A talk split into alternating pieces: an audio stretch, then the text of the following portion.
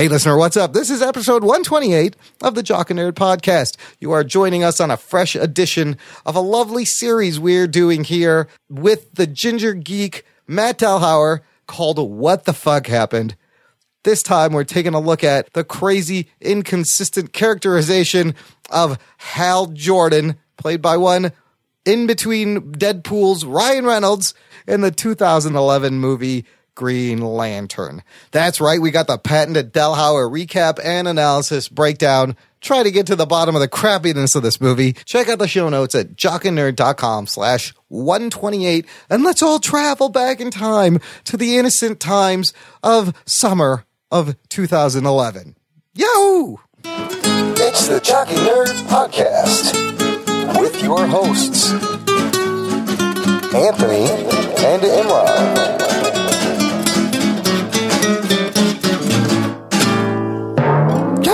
Hey, what's up? Welcome to the Jock and Nerd podcast. My name is Imran. My name's Anthony. He's the jock. He's the nerd. And over there is the rug boy. What's up, rugs? Good earth to you. What's up, dudes? How's it going? How you doing? Great. Nice to hear you. And uh, joining us for this uh, very geektastic episode is the man, the myth, the legend, the ginger geek himself, Matt Delhauer. What's up, Matt? What's going on, guys? Uh, we're here because we have assembled to deconstruct another crappy superhero motion picture as part of our ongoing series. series. Yeah. called What the Fuck Happened in collaboration with the Ginger Geek Blogs. I'm very excited for this one because uh, the movie this time, listener, is Green Lantern from 2011. Delhauer, how do we land on this movie this time? Honestly, I think it, this was probably one of the first ones that I would say people actually requested from us. That's true. Yeah, we did kind of throw it out there. And I've been wanting. uh, To, I want, I've been wanting to talk about this one too for a while. this movie does deserve uh, to be talked about. It's so really shitty. it's really shitty, and we're gonna get the, to the bottom of what the fuck happened. Even more so than shitty, it's just very disappointing. Is my my take on it.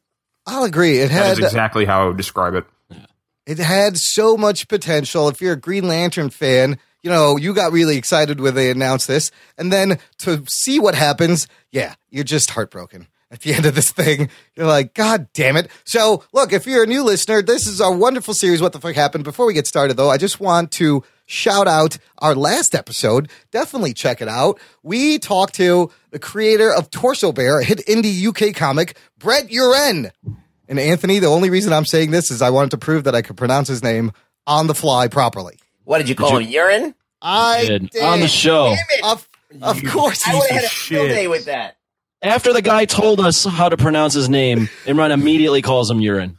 Yeah. After I asked him five times, not jokingly either, like being like trying his damnedest to like impress the guy. I would have called him pee pee pants and just would have went out of field day with that. So you're lucky I wasn't there. Yeah. Oh, that was great. I mean, I didn't say it to his face. It was in the intro that we recorded afterwards. So uh, I never got a reaction from him, but I'll have to email him and ask him what he thought. If He got won't a want to talk to you. I probably not. Uh, But He has, he has a picture of you on a dartboard in his office now. You ruined my career, you piece of shit. I am now his motivation for uh, being even more successful and, and, and driving how do you on. pronounce it? Uren. See, I would have thought it was Urin. That's what I thought. I thought it was Brett Uren. Like that. Uh, Yeah, that, makes more sense. Yeah, but look, he, I, he, it's fine. He'll be fine. Okay. All right, gang, let's get to this crappy movie. The Jock and Nerd Podcast. All right, we are going to delve into Green Lantern from DC Warner Brothers, uh, released in 2011. Uh, great year. Uh, a year when uh, the new 52 came out. Uh, this was uh, also the year I got married. So it's a, it was a, the year I started CrossFit, Anthony. I think Oh, that's there when I you go. started. I started doing CrossFit. All these things. It's all about you, you son of a bitch. It's all about me, and it's all about this kind of false start movie to the DCEU because I It was believe. also uh, it was the year that I graduated college. Oh, there, There you you go. go. See what else? That, and and there was a ton of competition in this summer that this came out because there was Thor, oh, X Men First Class, and Captain America. yikes! Ooh, that is a Yeah, this that's was a this was deep into setting up the uh, the Avengers Yeah, film. balls deep. That, yeah, this is and this was their stab at trying to do it. So let me. Uh, well, I'm just going to set it up by talking about a little bit of the cast and crew and the budget. Uh, this movie is directed by Martin Campbell, uh, who's known for a couple of the uh, James Bond movies. I believe he did Casino Royale He did. Casino Royale and Goldeneye. and GoldenEye. Great video game there. Um, I don't know if he had anything to do with that. Uh, written screenplay by. We're going to know these names, everybody. Greg Berlanti. Michael Green, Marc Guggenheim, and Michael Goldenberg. So this is uh, the CW verse before it's formed. Uh, Greg Berlanti, Guggenheim, kind of taking a, their first stab at this uh, kind of superhero universe. I think. Yeah. Um, I don't think it's their first stab at a superhero universe because Guggenheim had been working on Smallville. Oh, that's this. right. Yeah, he done. Uh, yeah, you're right. He done Small, Smallville and some other things. Maybe. So you know you well, he he wrote uh, X Men Origins of the video game. Never mind. Fuck off. Fuck off, Anthony. Do we have that button? Bro, do you even podcast? Oh, sorry. Who cares? Jock said that. okay, how about that one? Uh, this movie stars Ryan Reynolds, Deadpool before Deadpool, uh, as Hal Jordan, Green Lantern. Blake Lively is well, Carol actually, Ferris. wrong, wrong. You're wrong again. I am. He was he was Deadpool in Oh. uh, X Men Origins Wolverine. was- And What he was also Hannibal King. Hannibal King. What movie was that? That was Blade Trinity. Oh, that's right. So he was, uh, you know, Deadpool bla- in name only in Wolverine. Blackmailed into being a shitty Deadpool, yeah. uh, kind of, but then you know pays off like eleven years later. Where he gets to do it right. Uh, Blake Lively is Carol Ferris, and I believe they hooked up and got married after this movie. This is where they met. This was the second time a shitty comic book movie led to a Hollywood romance. What was the first one? Daredevil. Oh, yeah. yeah. Oh, yeah. Ben Affleck, Jennifer. l- he left Jennifer. Jennifer Lopez for Jennifer Garner For because of another- that movie. And Was Yeah, that a trade he up left- or a trade? No, that was a. That was, Uh, That was like a lateral move. It's very Maybe lateral, Even, maybe yes. even kind of downward. If you're an ass guy, it's definitely a definitely a l- downgrade. yeah, that's true. in terms of uh, you- powerful women, though, in the industry, that I you get really turned on by a woman talking in a baby voice, then this this was great for you. is that Carter's thing? Is that all she does? It's Uh, what, yeah. that's hilarious. Peter Sarsgaard as Hector Hammond. Uh, Mark Strong as Sinestro. Tim Robbins as Hammond. The fuck is Tim Robbins doing in this movie? Is the first question you should be asking yourself, listener. Money. Uh, mu- uh must have been uh, Yeah. phoning it in on this one a little bit, but we'll get into that. I think. uh, Taika Waititi as the best bud Tom Kalmaku. Uh, Taika Waititi, who's gone from this to he's the director of Thor Ragnarok, which is uh that's quite a journey uh for Taika. You got a, you got a couple others. Angela Bassett as the first time we've As seen the- them. yeah, Dr. the- the Ama- first ever- Amanda Waller. See, this is my question because she's listed as Dr. Waller, but this is Amanda it's, Waller. It's a weird Waller. She, she introduces real- herself as Dr. Amanda Waller. She Yeah. does. I thought so. And I love Angela Bassett. She's another like heavy hitter that's like way above this movie. That you're like, wow, they got Angela to play uh, Amanda Waller. Don't forget about Michael Clarke Duncan voicing Kilowog. That's ah, true. that's a good one As too. well as Geoffrey Rush uh, voicing Tomar-Re. Tomar Ray. Omar Ray. Yeah. That, you know, it's those uh, the alien voiceovers were uh, those were some of the best acting out of the movie. I gotta say, Yeah. more than the human performances, but quite an eclectic cast. So this movie cost. Uh, this is this right? An estimated two hundred million oh, shit. dollars. Wow. Well, now, here's the it. thing. It was estimated 200 million production budget, a marketing and promo budget of 100 million, Wow. and then they pumped another 9 million into doing uh, visual effects in the last 2 months of pro- uh, post production. Yeah, I remember hearing all that stuff for sure. Holy Jesus! And what happens? It makes fifty-three million uh, U domestic opening weekend in June of 2011, and goes to uh, make a total of uh, just 160 million domestically by September. Wow! Lame. What uh, horrible, horrible numbers. well, now make sure you pronounce it right. It's 116. One Yeah. oh, sorry, not one six zero. God damn it, Imran. Six. I can't talk anymore. I can't say Two- names. I think it's 219 world, uh, including the worldwide box Yeah, office. worldwide was 219. so that movie lost a shit ton of money. Shit ton. They barely made back their production budget, uh, it, and that's a crazy budget. Uh, and the movie's not very long. It's only 114 minutes. And uh, before we started, uh, Matt and I were discussing. I'd forgotten about this extended cut. That What? really, yeah, the, it adds nine and a half minutes, Whoa. but it it doesn't really add anything. It, it adds one nine and a half minute scene, Yeah. Okay. so pretty Which much is? doesn't. which is uh, I'll, I'll I'll mention it once we get to where it should be in the the movie. Yeah, we'll work it in. It really doesn't improve effect or do anything to the movie. So uh, there we go. Let's fade to black. Cut to the DC logo from 2011. Remember that logo, guys, with the little swoopy thing in there, and uh, I think Was there that the a toilet bowl? No, this is before the toilet. bowl. Yeah. Oh. It was it was the the DC in the lopsided circle. Okay. Uh, yeah, and it doesn't say like comics even. It just says DC. Okay. District of Columbia. Let's go. And they tried to do the Marvel thing with the comic pages too. Yeah, they, Okay. there's a there's like two shots of like Green Lantern. Uh, panels. Yeah, like like inside of the Yeah. the DC logo, I think. It's before before quick, we though. get into Delhauer's awesome uh, recap of this movie, I just want to say I was super excited coming into this Green Lantern film because we had Ryan Reynolds starring as Hal Jordan, who at the time I thought would be a perfect Hal Jordan, and this was the time when Geoff Johns was just killing it in terms of Green Lantern comics, and Green Lantern had been revitalized as a not joke character and actually an awesome thing. Green Lantern was selling well. They just did the new 52. They had a lot of buzz. Not not even the new Fifty Two before Uh, that. it was it was it was after he had done uh, Green Lantern Rebirth and when he was Ah. doing like the War of the Rings and everything like that. Blackest that. Night and all that stuff. Wow. It was, Oh, it was, that's right. Green Lantern was fucking hot. I'm so time. surprised that you said that because when I went into the movie, I knew it was going to suck. Like I knew it sucked from the very get go when they when they hired Ryan Reynolds. I'm like, this is miscast. And the and the and then when I heard that the costume was going to be totally CG, I was like, that's going to suck. And the mask looked weird in the posters, and I was like, this is going to suck. So I knew it was going to suck before I even got to the theater. So I wasn't anticipating it. I was like, okay, let's just get this over with. I, I was going based more on the the material they could have had to work with, Oh. like what they could have mined and what they didn't So, actually. Ru- mine. Ruggs, you saw this in the theater. Yeah. Uh, Anthony, you saw it in the theater. Midnight showing, Wow, you were there. Wow, Oh, yeah. even back then. God midnight damn. showing, and I knew the Rotten Tomato score walking into a midnight showing. Which is what? Oh, I didn't look that. It was up, like but- 20, 30 percent. Twenty six percent. Oh, Yeah. jeez.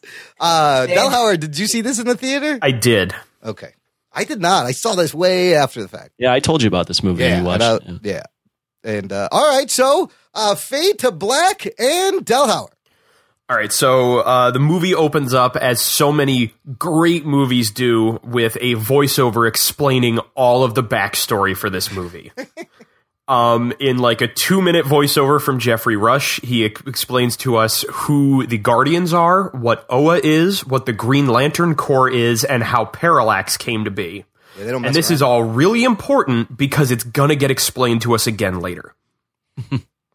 After we get done with doing the big uh, explanation as well as showing the word Green Lantern on screen, uh, we go to the planet Ryut in the lost sector of space, where uh, three random alien uh, explorers or whatever they're supposed to be have crash landed on this planet, and we get the classic um, slasher monster movie opening where they stumble across uh, the the villain Parallax, who is frozen in what looks like a green lollipop or Jello. It's like a yeah. Jello mold. like yeah, just like solid in a jello mold.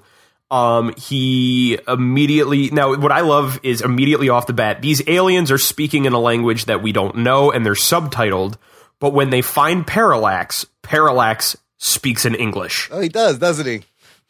Uh, yells something along the lines of like, I can taste your fear, and Oh, then yeah. just like sucks their skeletons out of their body. And that was enough for him to break out of his green glass prison that he's been stuck in for centuries, I think. Yeah, it seemed pretty easy.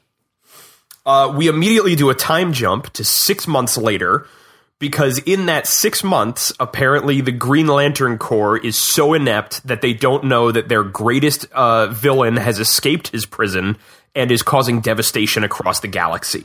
we meet with a Green Lantern called Abin Sur, who is played and voiced by the guy who was Jango Fett in Clone uh, Attack of the Clones. Ah. The Green Lantern of Sector 2814. This is not actually explained. This is me using my own comic book knowledge. Nice. um, where he is speaking to another uh, Green Lantern named Sinestro, saying that uh, who mentions more about planets being devastated and there being traces of yellow energy. To which Abin Sur says that he knows who it is, and it's Parallax. And guess what? Parallax attacks him immediately. Like right there. It's very, what a coincidence. like he says the name, and immediately Parallax busts in the door like fucking Kramer from Seinfeld. Like, whoa, oh, hey Jerry. Where are their fucking rings at this point? Where is the ring alert? You goddamn Green Lantern ring. Um, what's even better is with the fact that they have these rings that can help them fly across the galaxy. Why is Abin Sur in a fucking ship? You know what? I, I always had that question because in the comics it's the same way, but you're like, wait, why does he need a spaceship? They all just fly around. Apparently, in an interview, even like Greg Berlanti uh, commented on how like, yeah, that's something that doesn't make sense, but he didn't change it. no, he didn't. Parallax attacks Abin Sur, he gets injured, and then crash lands on Earth. And we will get back to him in about 45 minutes. After I crash, I've been sore too. Uh, meanwhile, back on Earth, we now get our introduction to uh, Ryan Reynolds. I'm sorry, I mean Hal Jordan. Yeah. Uh, Ray Hal- Wilder. Ryan Reynolds, Hal, yes. Hal Highball Jordan, that is, uh, Yeah. for all you comic fans. Waking up late for his job with some random gorgeous woman, uh, and very uh, just all over the place. Shit all over his apartment. He just finds random clothes to wear and runs out the door, leaving her behind. He is so likable, you guys. on his way to his job, which we don't know what it is at this point based on the what the movie is giving us, he is driving with no hands, not looking at the road in his uh was that a GTO or was that a, a Challenger? I think it was a Dodge Challenger Yeah. uh, his bright orange Dodge Challenger because he's super cool, you guys. As he is not paying attention to the road and not holding onto the steering wheel, he is busily wrapping a birthday present in newspaper because this movie loves the idea of show don't tell, but not properly. There's no way that you're ever going to find out that Hal Jordan leaves things to the last minute until he almost gets into a car accident and then calls the other guy an asshole. Super cool. What a dick. So he gets I'm to- liking Hal Jordan so far. Yeah, I know. He's he is he is your everyman hero. Yeah, we can relate. At the Ferris Aircraft Building in insert name of city here, we meet up with um, Tim Robbins playing Senator Hammond, who is taking a tour with uh, various nameless and near faceless members of the military. As the executives at Ferris Air are unveiling their Saber Three AI style flying, uh, you know, uh, uh, fighter aircraft. They never say what city. They never say Central City. They never say. Coast City. or Oh, Coast City. wow. They don't say where it is. Where is it? Yeah. On the coast, duh, you son of a bitch. No, no, but where in I the know, movie? I know. They don't say it in the movie. So they're very obviously hoping to get a military contract for these AI planes. Hal comes running in late and decide and starts getting dressed when he is being chewed out by Carol Ferris, the daughter of the the owner of the plant, and his wingman for today's test flight. Uh, Hal does his best Van Wilder in making sure to make everything about sexual tension between the two of them before they actually go out for their test flight. While battling the robot planes, uh, Hal sacrifices his wingman in order to get an advantage and then stalls his plane out so that he can try and take down the AI because he doesn't care about getting the contract, he cares about winning. But everyone knows that this will most likely have them lose the contract because Hal is super likable. as the as the stalled plane is falling to the ground, Hal suddenly remembers, hey, you know who else, else fell to the ground in a plane? My dad. Oh shit. Whoa! And my dad died in that plane crash. And I witnessed the whole thing. I'm going to take the next 10 to 15 minutes to remember this entire moment in my life. He's falling for so long. We've seen this whole moment at this point too. No, we haven't. This is how they introduce you to his dead dad. By him So- recreating his dad's death, sort of. Well, that I think that's like the extended cut has it all. They have it in Oh, front. I watched Yeah, the, the- extended. The extended cut puts it all at the beginning of the movie. yeah. Okay. Oh, okay. so it's like a whole flashback before you get into it. Here they've cut it into while he's falling to his So death. he, what I love is, is that he, while he's flying the plane and he's doing the test flight, um, he looks over at a wallet-sized picture of his dad that he has just sitting on his instrument panel. of course. And then after, as he, as the plane is falling to the ground, and he's going into a tailspin, and everyone's telling him like, "Oh, you got to pull out of it, Hal. You're getting to, you know, you're getting to minimum height for eva- for uh eject for to, in order to eject." He's just sitting there wide-eyed, just remembering, "My dad died. What a- my dad died in a plane. Yeah. I watched my dad die in a plane." It's a stupid edit. Why did they do that? It's horrible. Yeah. So he then he then ejects and his plane crashes into the ground. As he gets back to Ferris Air, he's now having a new one ripped into him by the boss as they are questioning as to what the hell was he thinking. And he basically responds back with, "Oh, I thought the whole point was to try and win." The boss tries to fire him, he tries to quit, and then Carol steps in and says he's not fired, he doesn't quit, but he is grounded in order to think about what you've done, Hal.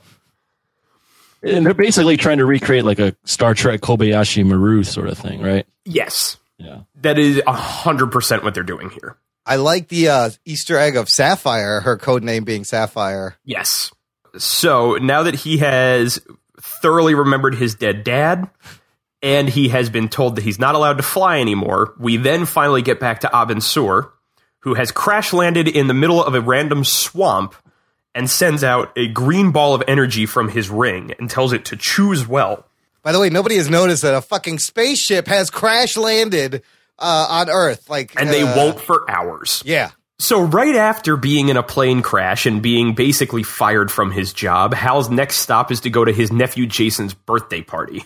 All in a day's work. All in a day's work. He pulls up, walks in, and every adult at the party is currently watching a news story about Hal crashing his plane.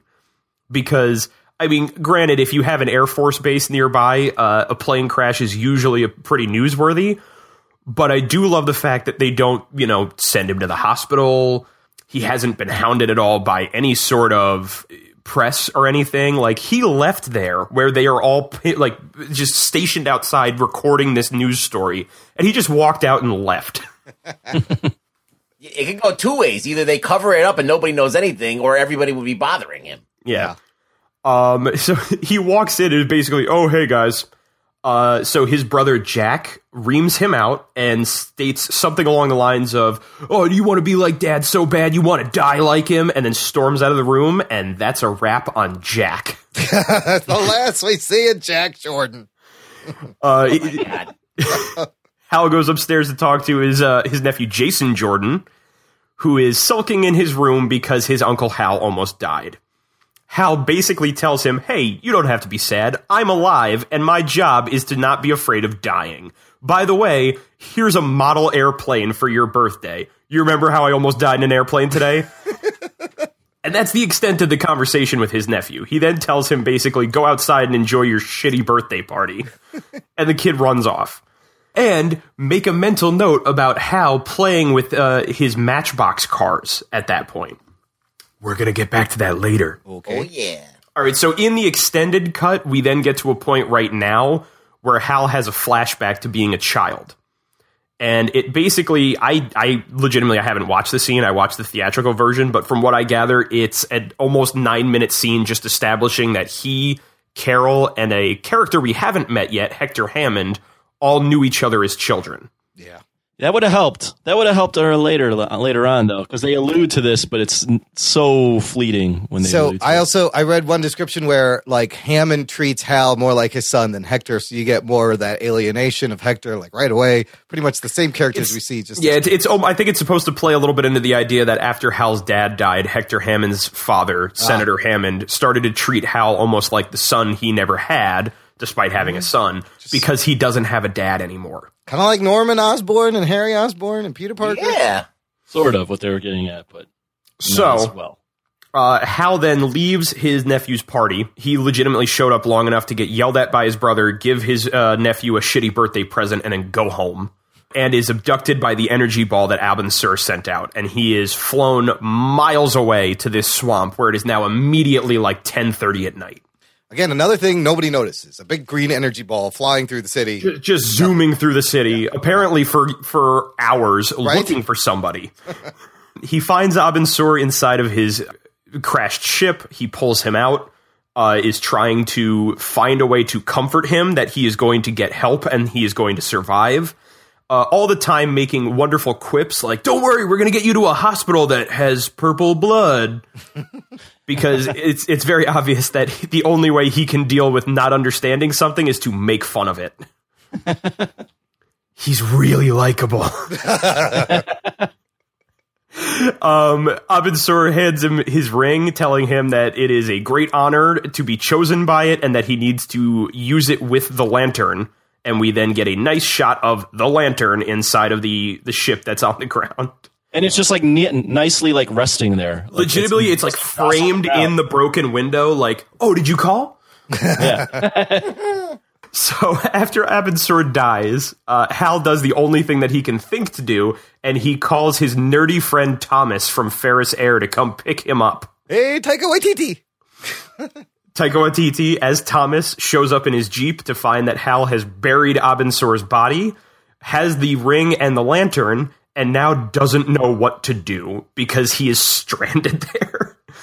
So instead of, say, I don't know, walking and meeting Thomas somewhere, I mean, granted, I don't know how far away he is from the actual city, but he's like, I feel like, what is the direction that you give Thomas? Like, I don't know, drive out into the swamp until you find a crashed alien ship. Dude, how can you? Am. You got to be like, bro. And, I- and you I, got to bet, check on and the I bet you'll find it faster than the government does. Yeah, they they still haven't found this fucking thing. They just Because now, sitting that- there. now that they sit there and they're saying, "Oh, well, we can't," you know, Thomas wants to investigate it, and oh, think of all the things that we could learn from it, and then all Hal wants to do is just fucking leave. He's like, he's like, we can't do that, man. We can't be here. We can't be here anymore. And then suddenly, two government helicopters show up. But he took the time to bury the body. yeah, Yes.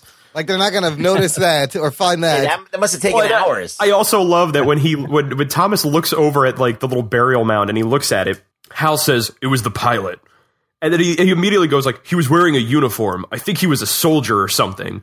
Oh, I'm sorry. Do you know what alien uniforms Yeah. mean, Hal? He's very observant. Maybe he was a waiter.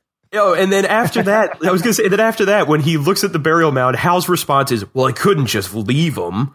It's like, I mean, I guess this is the first like decent thing that you've done, but it was also just a huge waste of time. Yeah, like what are you still doing there? And then those copters, like they didn't see you just drive away from Yeah. a fucking alien ship. You the, two, the two government helicopters show up and they're like, "Oh, we can't be here anymore." So they jump into the jeep, which, by the way, Hal immediately gets behind the wheel. Oh, yeah, he just takes Thomas's car, and Hal's just like, "I'm driving." Uh, and they take off, and like, so as they're driving away from a crashed alien ship trying to escape being captured by the government, they're also making stupid little quips about it. When Hal's like, "Oh, he gave me this ring. He said it was a responsibility," and Thomas is like, "Responsibility? You? Hmm. Wonder if it means being an asshole on his planet." It's like there's a dead alien back there. I think you have more things to worry about than making fun of each other. There was another joke too. He goes, he gave me this. He goes, what? He proposed? oh yeah, it's like he shows up the ring. Ah, they use that word responsibility a lot in this movie. Yeah. and it Because reminds me of That's one of the Spider-Man again. themes. One of the themes. So after they they get out of there, um, we then suddenly are back on Oa. Only I guess we don't know it's Oa. I think it tells us it's Oa. It's like eight times when we're on Oa, they have to remind us of that. Yeah, every time.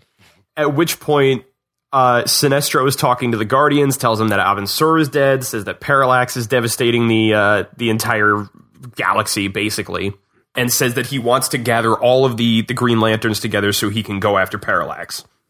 And then they all do the green bukkake laser light show. I was gonna say they do that. They do that soon, but he gets like a, a solitary nod from the the oh, Guardians that he's allowed to do this.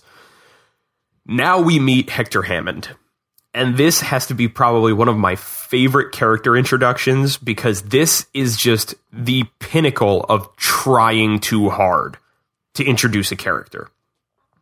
Hector Hammond is a balding twenty-something year old man who we are who we are being led to believe is smart, because he's playing chess on a computer while surrounded by four other computers.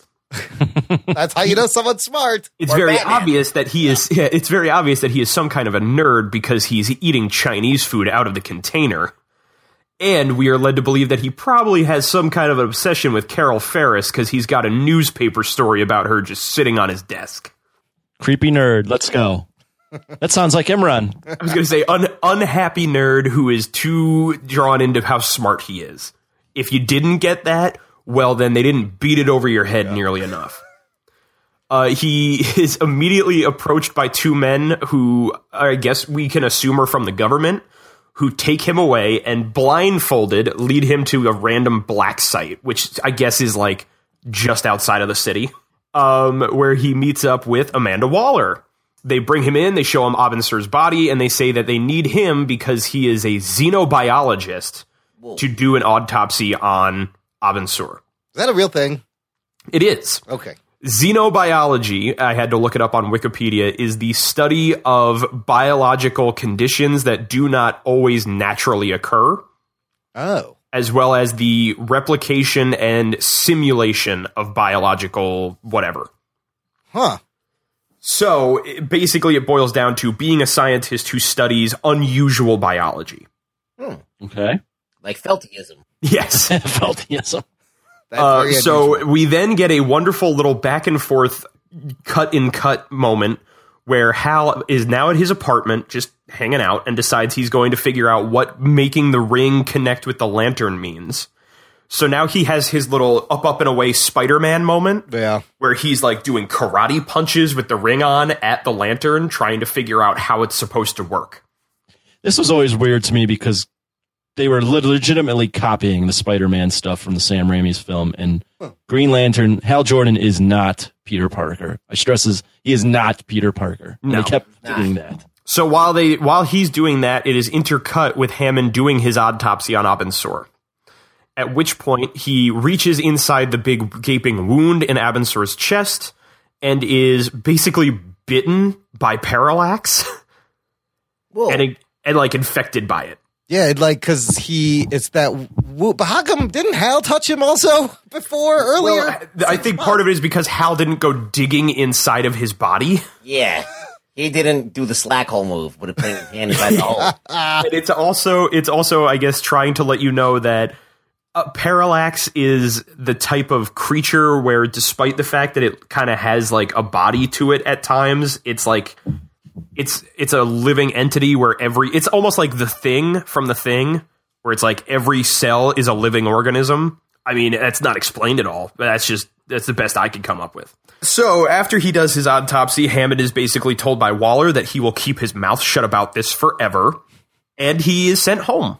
And hal uh, frustrated that he doesn't know how the ring works just basically punches the lantern with it. And the moment they make contact he immediately has his eyes white over and he starts reciting the green lantern oath as if he's always known it or as if the lantern has has psychically told him what it is Is that what we're supposed to uh, deduce from that? Like, what? I was like, what? How the fuck do you know this all of a sudden? as it uh, they they do something similar like that one more time in the movie so it really boils down to like the ring slash lantern is psychically like teaching him this Okay, fine.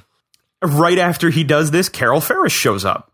And she says she wants to talk to Hal, and Hal immediately says, No, we're going to go to a bar and drink. And they leave. Back at his apartment, Hector Hammond is flopping around on his bed, having some sort of terrible nightmare, but also sweating and obviously sick. It sounds like a little orgasmic too, a little bit. Is Yeah. that that's what you got out of that orgasmic? Yes, I was like, oh, listen. All right. I have to say, out of everything in this movie, Sarsgaard's like I'm in pain Yeah, noises, yeah, Oh yeah. yeah. they are disturbing. They're very disturbing. like yeah. he practiced that. Yeah. Yeah, it's like a different movie when he starts acting like he's in pain. but he he gets up and he goes to the bathroom and realizes his eyes are yellow. Hmm, That's odd.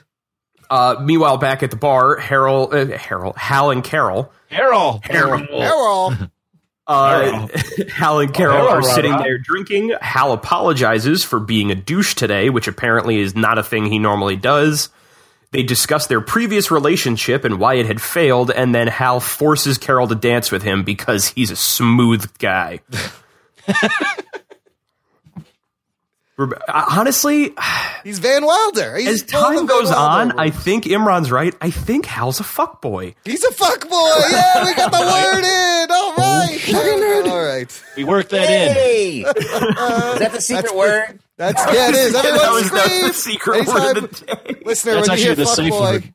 you got, When you're You're getting that hot wax poured on your back, you say "fuck boy." She you're like, oh, fuck boy, fuck boy. That's just for you, millennials. Okay.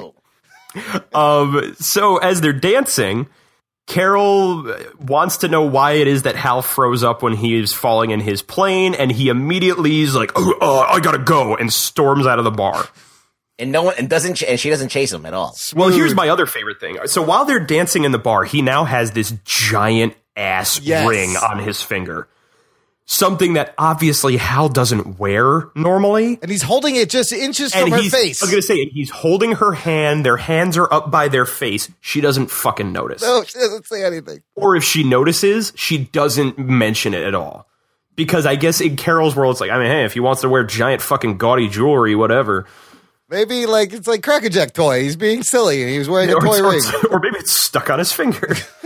Maybe he just had a ring pop. he leaves the bar and is immediately jumped by three people from Ferris Air who blame him and say that they're definitely going to lose their jobs because he's an asshole. Again, where's the ring alert system on this time? And This they- fucking ring sucks. Beat the shit out of him. At which point Hal decides, "Oh, I'm gonna, I'm not gonna back down from this fight." And as he goes to go get back up and and you know do his whole like, "I didn't hear no bell," the ring creates a giant fist that punches all three of these dudes and knocks one of them into a car, one of them over a car, and one of them through a fucking brick wall. These uh th- did you guys feel like these were fatal injuries that they would sustain from this move when you watch this? The brick wall dude is dead. That dude's dead. Okay, that's what I thought. Like it- the other two, they might have had like cracked ribs or you know whatever. They like, they could probably walk away from this. That guy's dead. That one dude is dead. Yeah. Okay, so there's your kill count already. So after after killing one man and definitely injuring two others, uh, Hal's ring starts to freak out, surrounds him in another green energy ball, and then flies him into space. Now make sure to note that he flies by a satellite because that's going to come in handy later. And he flies through a wormhole and then blacks out. And then he wakes up and he is floating in some kind of a space womb. And it starts scanning him and then electrocuting him and then he blacks out. and then Hal wakes up again, and now he's in a spiffy CGI created Green Lantern costume. Two hundred million dollars. And it looks like garbage. Oh shit. It looks like shit. he he realized he I'm glad that I'm glad that Oa has mirrors so that he can see himself in his wonderful new Green Lantern costume and immediately start doing like karate poses in it. Apparently, Hal Jordan really thinks that he is a karate master. Immediately, he then meets uh, Tomar-Re, another Green Lantern, who is a bipedal fish creature. Now, this is one of my favorite moments, and I had to highlight my note about the meeting with him. Hal questions the fact that Tomar-Re is a fish person. And Tomar-Re says, "Oh no, I'm actually uh, whatever the hell his race was, and yeah, we might look like the the aquatic creatures that you know from your planet." He then says that he is the uh, Green Lantern of Sector 2813, to which Hal, like Rain Man, immediately spouts out the home of 8,012 galaxies, 2.34 million sentient species, and then stops and looks at me and goes, How do I know that? And Tomar-Re's response is, Oh, well, the, the ring during the induction process would give you ac- would give you access to your brain's higher functions and basically says that it has like a library of knowledge that it has taught you. Legitimately, not even a minute later, when Tomar-Re says, Oh, and now you're here with us. Hal goes, Well, where's here? So the ring didn't fucking tell you what Oa is? And then we have to have Tomar-Re explain what Oa is, what the Green Lanterns are, what the central power battery is, and who the Guardians are. He shouldn't have had to explain any of that. Well, the best is that Tomar-Re led the movie off with some uh, exposition, and now they're doing the exposition over again, like Delhauer said. Yes. So now we now we as an audience are learning this for the second time. Oh yeah. As we are also led to believe that Hal Jordan should already know this after being electrocuted by his ring in the space womb. so they fly around uh, Oa as Tomar-Re is giving his exposition speech. By the way, I really hate the fact that they did the whole stupid joke of Hal's gonna fly and he falls and then immediately shoots back up flying through the air. It's so And predictable. flipping too. around. Yeah. Yeah. And like I I think one of the things that I kind of hate about this movie is the fact that like they build the idea that Hal Jordan as a person, and at one point even Carol Ferris mentions it, he's the type of person where everything has always been handed to him and he's never had to work for anything. And now he gets handed the green power ring from the Green Lanterns. He doesn't have to work at being good at being a Green Lantern. Like this entire movie is just shit works out for Hal Jordan always. Yes. He just falls into this. Why did the ring pick him? Uh, but that whole falling and flying is very Berlanti. I, a- I would also say, just inserting here, the the falling and then the flying, like up to this point and, and continue on the rest of the movie. This movie doesn't really understand Green Lantern all that well, so they steal a bunch of tropes from other uh, yeah, comic book. It's a lot Oh, of yeah. things mushed together. This this movie is just it is a Frankenstein's monster of every superhero movie that came before it. Plus Star Yes. Wars. Yes. Well, yeah, plus Star Wars.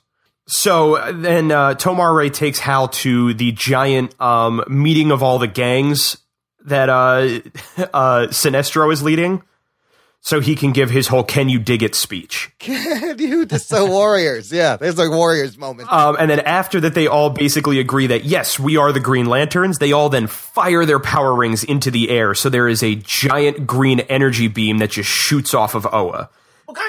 I don't know where I don't know where that's going. Yeah. but wherever it's aimed, it's going to destroy they something. just whoops, we destroyed that planet. Sorry, a little. And then, I was going to say, there, and then there goes the Hosnian system. yeah. Then, then, then it cuts to the Force Awakens. Maybe they're like bullets and they'll fall back down on Oa. and then random Kills them. die. just dissipate. It's like firing your trash into the space. Uh, well, we don't have to deal with it. So after they get done with their whole speech, now it's training time for Hal Jordan. And he is introduced to Kilowog as voiced by the late great Michael Clarke Duncan. It's awesome. Uh, my favorite part of this movie is Kilowog. Yes. Like he's in it for maybe two minutes, and he's the best thing in this movie. He also looks like the blooming onion from uh, Outback Steakhouse. Yes, He does. I thought Look he it looked up. like he looked like Kilowog. Let me look that up. Okay. He also kind of looks like the blooming onion. Uh, and, and we, we have to make sure that everyone notices absolutely everything that Kilowog teaches Hal Jordan comes back later in the movie during the fight against Parallax. Oh yeah, of course. So after Kilowog trains Hal Jordan for maybe 45 minutes, and even then it's like 10 minutes in the movie, but we're going to say that it was like 45 minutes to an hour in real life. Hal is then challenged by Sinestro, who is considered to be the greatest Green Lantern ever. They get into a sword fight. The sword fight's actually pretty cool.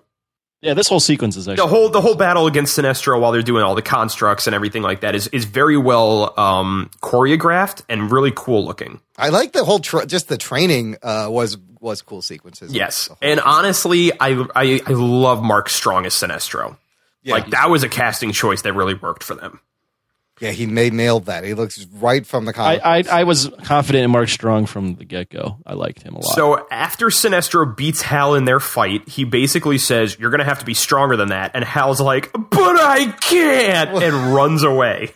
So why is he all whiny now all of a sudden? I thought you were a fucking fighter pilot, you asshole. So after spending about half a day on Oa, Hal Jordan quits being a Green Lantern and goes home. This really is every superhero movie that was made up until this point put into one. the rest of this movie is Hal Jordan just being sad and not certain he wants to be a superhero. What the fuck? because that's exactly what we want from our superheroes, just a mopey guy. It, and that's the problem is is that the moment when you're really not sure you want to be a superhero, like yeah, yeah, the cliche is it shows up in like the second of the three movies you make.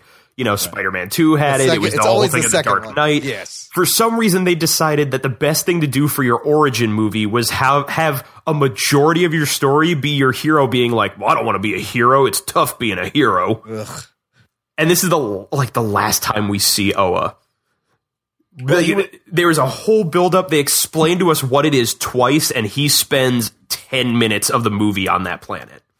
And like at this point, like this this was the moment where like I wrote in my notes like this movie has so much potential, but it's like every time they have a great idea, the writers are like, eh, fuck it, we're just gonna do something that was already done by somebody else. They could have had a great space movie on Oa. Like I, I, I love the They, Oa. they could have done that. They could have. They could have made Hal Jordan and actually Hal Jordan. Yeah. But I digress. They could have done so many things. So after they do their training, Hal goes back to Earth and decides to just sit in his apartment and feel bad for himself. So we go back to Hector Hammond, who is teaching as a college professor for xenobiology.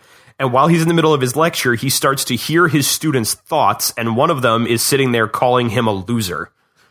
So he gets mad and he uses telekinesis to throw this kid across the room.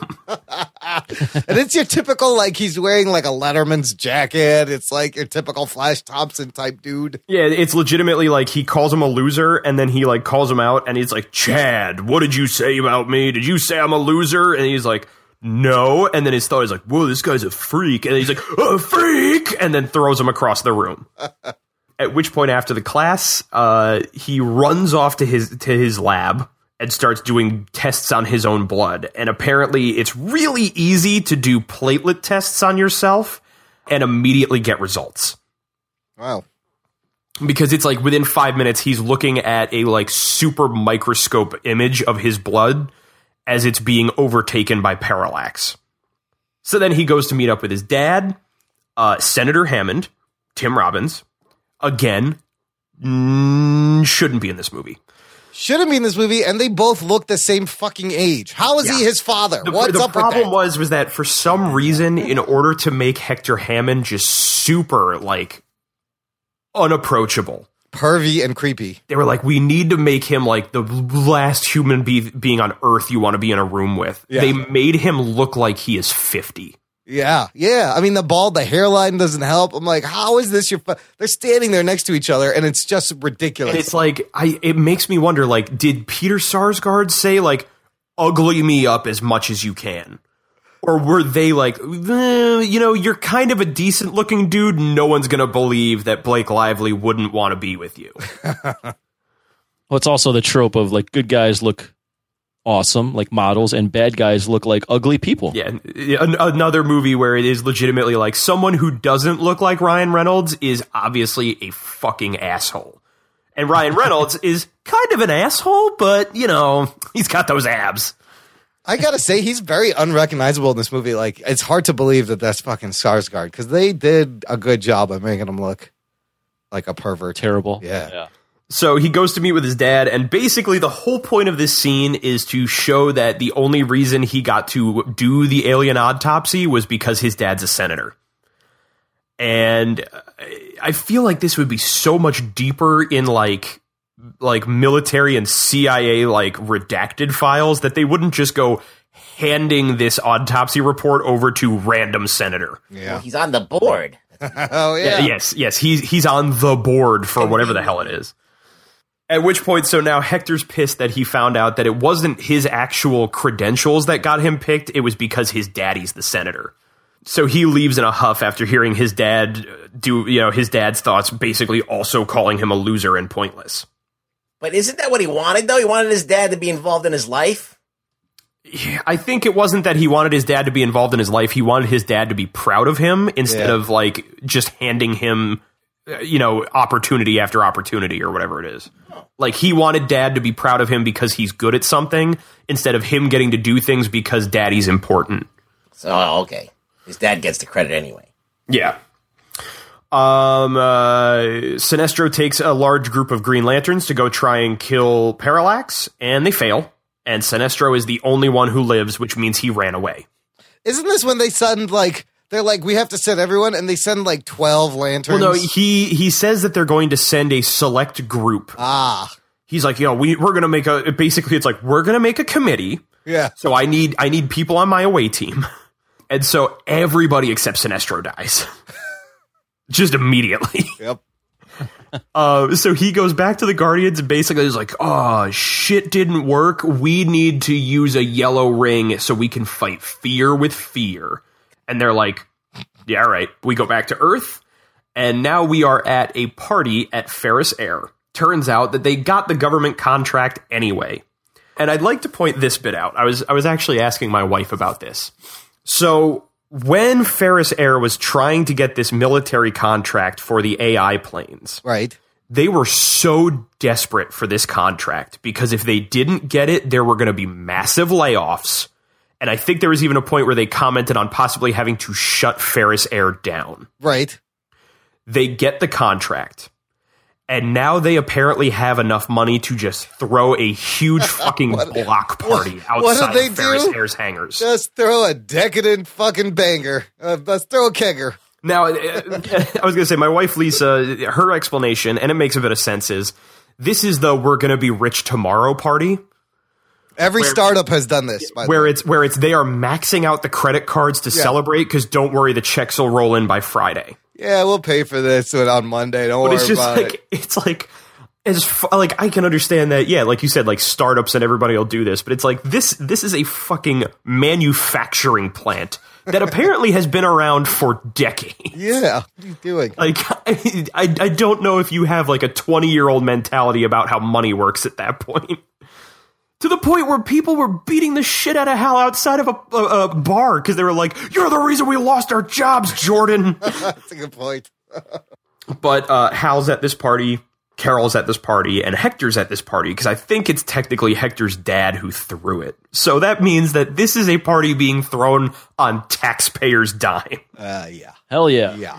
And this is also the first time we see the three of them interact since the deleted scene of their childhood. Yeah, this is the, the weird part where like we finally learn that they've all known each other forever, but it's like Yeah, we, 45 I was Yeah, going to say, we are yeah. near an hour into this Yeah. movie, and we only now just learn these three characters have a history. Oh, by the way, None, yeah. and none of them all none of them look the same age as one another. no, Like they don't either. Skarsgård looks terribly older than everyone else. Skarsgård looks 50. Hal Jordan looks like he's in his 30s, and Blake Lively looks like she's 17. Yup, Right. it's very with awkward. big fake tits. Yeah. So Yeah. yes. Um, now, what I think is so funny is that they have the scene where Hector and Carol actually first like come into contact with each other. And again, they're doing everything they can to make Hector the creepiest perv in the world because they meet up. She says, Oh, Hector, hi. And they hug. And while they're hugging, he deeply sniffs into her hair. like, Yeah, audibly is sniffing her. that's the movie. That's your. Uh, let me. Uh, great shampoo. Yeah, what is that? Chicks love that. and then immediately after they end the hug, after they end the hug, the first thing that Blake Lively does is apologize to Hector for having his dad as his dad. Is that what she says? Because what it is is that he walks up and she's like, "Oh, Hector, hi," and they hug, and he's like, "Oh, you know, I'm so excited for you and for Hal and your future," and it's like. The two of them haven't even like interacted, I think, yet at this point. No, not at Ah, all. This is the why. first time. And Like, so, the and then first time. immediately she's like, "Yeah, well, you know, I mean, I'm sorry, Hector. It couldn't have been easy growing up with your dad." And it's like, it's like, what does that have to do with anything? What is this conversation? Well, yeah, and, that, and that's the and that's the first thing you say to someone you haven't seen in a long time. I'm sorry things haven't worked Your out with dad's your a piece of shit. What? So, Hello? Yeah, yeah. Hi, How are you? What Glad have to you see been you up too. to? I heard that Right. you're a teacher now. Like, Nothing. no, just immediately, hey, sorry, your dad's a dick. That's what I tell everyone. Uh, so that Hector decides that he is going to try and woo Carol Ferris by now bragging about the fact that he did an autopsy on an alien. And immediately his father is close enough to overhear this and cuts him off and basically tells him to shut the fuck up. Wait, I gotta mention when Hammond arrives in the helicopter. This is that party scene, right? Where if you watch the scene, this helicopter lands where there's a whole gaggle of people Just in the middle of a crowd. and Oh, and yeah. there's no downdraft. At all. Nobody's getting blown over. There's no wind. The propellers You are don't, I was going. going to say you don't have people like being ushered away, like clear the area for the helicopter he people. lands it right in the middle of people. I was like, It's what the fuck I think he this? lands it like on the stage, like a foot away from the band. Yeah, and nobody. There's no wind. There's no downdraft. Hey, that's the way to make an Uh, entrance that's right how there. you make. I was going to say, and here's my question: It's a Ferris Air helicopter, so how are they not getting government contracts for that thing? Oh, that's a good point. Yeah, it doesn't make any downdraft. It's a futuristic it's helicopter. a hovercopter. After that's done, uh, there I think there's a quick moment where uh, Senator Hammond talks to Hal, and it basically is like, "Oh, hey, Hal, you're great. I love you. I hate my son," and like walks away. Uh, and then immediately he has to leave to go somewhere else in this magic helicopter. So as he's leaving in the helicopter, uh, Hector uses his telekinesis to shoot one of the bar taps from the bar up into the tail rotor for the helicopter, and it starts to crash. It's the most ridiculous crash For a very long ever. time, it's done. Oh Very- I was going to say that thing was maybe 10, 15 feet off the ground, and it took it 10 minutes to fall. Yeah. Everyone in the copter should have been dead. It doesn't touch a fucking person. None of the blades get everyone. As it's coming down, everybody's running every which way. Uh, Carol gets thrown into the drum set of the band because I Oh, yeah. guess I guess when everyone's first reaction is I'm going to start tossing people left and right. And Hal shows up as the Green Lantern, and he saves the helicopter by putting it inside of a giant Matchbox car and running it along a ramp. ah, the matchbox. Brilliant car. way to like introduce your superhero, right? This was the big. Yeah, this is the first time anybody's seen him. Yeah. Right. he um, he saves the day, he saves Carol, and then flies away. And what I love is they also show somebody recording the whole thing on their cell phone. That cell phone recording has no weight on anything. They somebody was recording doesn't- that. It never comes up get- again. It doesn't get sent to the, the the news. It never comes up again. You don't have people like crowding around YouTube watching the Green Flying Man or anything like that. Like Just like most I of think this that he movie. looked at the recording and goes, This is so stupid. Why would I put it anywhere? no, he looked at it. He goes, "Ah, this looks fake. Fuck it, I'm deleting it." Shit.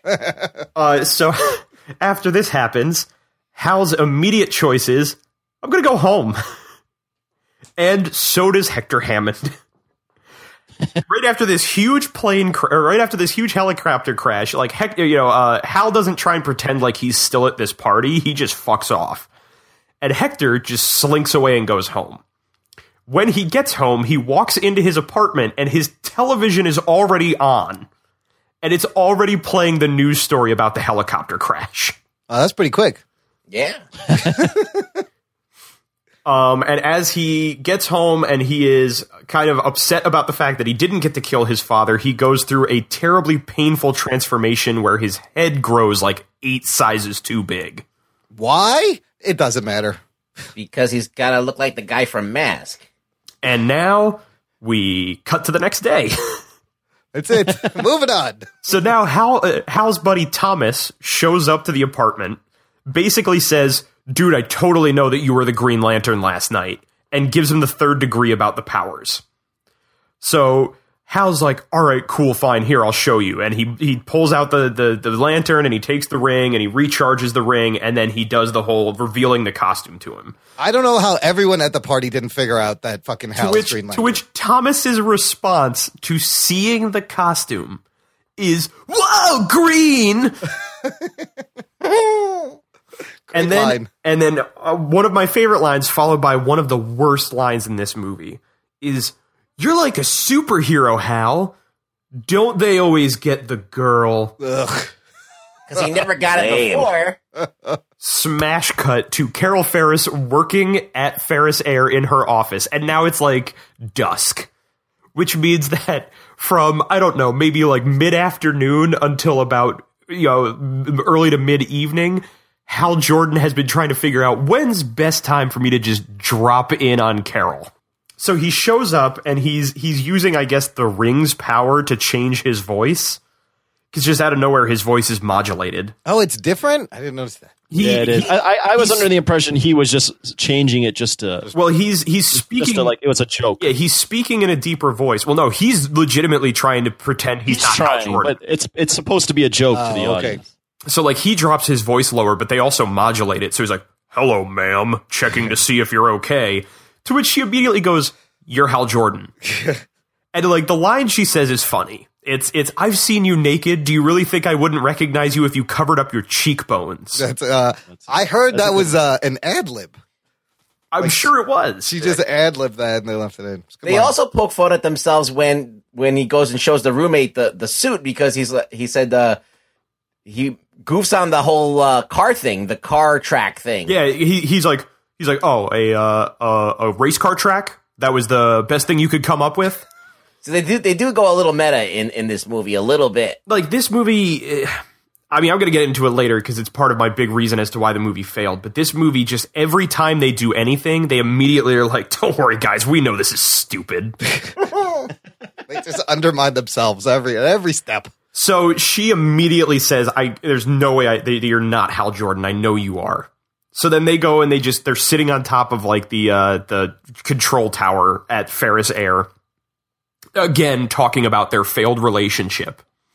It's it's really just him being like, well, you know, I mean, um, I wasn't a good boyfriend, and you deserve better, and uh, you know, I'm kind of a shit. And she's like, oh well, you know, you weren't that much of a shit, but you were, and and it's like, okay, we get it. The two of you are gonna bone at some point because like they want you to. Right. So they they finally they go back, or he brings her back uh, to her office, and he tells her about how he quit the Green Lantern Corps, and she basically says, "Hey, uh, maybe you should just stop running away from shit." And he's like, "I have to leave," and he runs away. um, as he flies away, we see that Hector Hammond is just like hanging out outside of Ferris Air and watches the Green Lantern fly away. Uh, and then suddenly he's back at his apartment in the next scene when the government comes to see him. And Waller and two of her associates show up and they say that they have something for him to see and he needs to come with them. And when she touches him, uh, Hector watches like a 30 second slideshow of Waller's entire life. Yeah. And then immediately That tells her husband like was died in some Yeah, like her husband and killed. kids were shot by somebody and whatever, and it, she's basically the Punisher, I guess. yeah. And then he tells her like, "I can see your memories from physical contact," and she's like, "Okay." What was the point of showing us all that? Oh, it's it comes up in the next scene. Oh. So they bring him back to the black site where his dad is, and they basically say that they tricked him into being there because they basically need to uh, do an autopsy on him to find out what the hell's happening to him. Oh. Uh, so they knock him unconscious. And then we cut to Hal sitting on the hood of his car, looking at his ring and just remembering Tomar-Re telling him about how being a Green Lantern is a real responsibility. And now we're back at the black site again. Uh, Hector Hammond is strapped down on a table, and we get the idea that the government workers are going to be doing experiments on him. And he uses his telekinesis to kill one of the guys and then attack everybody around him. Oh, so this was the thing I was going to mention. So the second time that we get the idea that the ring telepathically communicates with Hal is while he's sulking on top of his car, he looks at the ring and it starts flashing, oh. and his eyes turn white. Okay. And then in the next scene, he just randomly shows up at the government black site to stop Hector. And, and nobody has even asked Hector, uh, dude, what's up with your head? You feeling okay? Like, never anybody mentions it. Yeah, they like they see him and his head is gigantic, and they're like, "Huh? Uh, okay, whatever. Well, we gotta go." so, so he shows up, and Hector is beating the crap out of everybody with his telekinesis. Uh, he and Hal get into a fight where Hector throws things, and Hal blocks them with various things that he makes from his ring. Uh, Hector murders Tim, uh, Tim Robbins with uh, random flamethrower arms. Yeah, pretty pretty brutally. Like he, Yeah. he he throws him into a ro- a room and then has two of these like robotic arms with flamethrowers on them. Just aim Yeah, in it it's and light him on fire. That's right. D- Doc Ock's arm tentacles make an appearance all of a sudden, And, and then he cries like a bitch. yeah. so in the middle of them doing their their fight, um, both Hector and Hal just kind of like drop from exhaustion, and uh, Hector touches Hal and sees all of his memories about becoming a Green Lantern. At which point he goes, Hal Jordan. Hi. because Oh, he, he starts doing his best like Joker. Yeah. impression. because he's the only person who apparently couldn't tell it was Hal under that mask. Everybody, else is Everybody, already everybody else is like, dude, it's obviously Hal Jordan. And Hector Hammond's like, who is this mystery man? I don't. This is when they're lying down. It's the most awkward scene. And that's the thing It's is weird. like, for no reason at all, they both just like are super tired and They're just lying in the middle lying of the down, floor. facing like uh, opposite. Fa- like, what is this? Well, they're, they're they're both like paralyzed. Like I, I get Hector Hammond's got a huge head. Yeah. So maybe he Well, can't think- like move around. But why is Hal like? I think I think what it was was Hal was trying to use the ring, I guess, to cure Hammond or something like that. So he was using a lot of power, and then it failed, and he just like passes out. Well, I also got. I think he like tried to lift his ring up, and Hammond like puts his ring hand right back down, like with telekinesis. Yeah, Like, stop that. Uh, but in doing this, when when Hammond touches him, uh, Hal suddenly is given a um, uh, like telepathic warning by Parallax that Parallax is going to come to Earth and destroy it.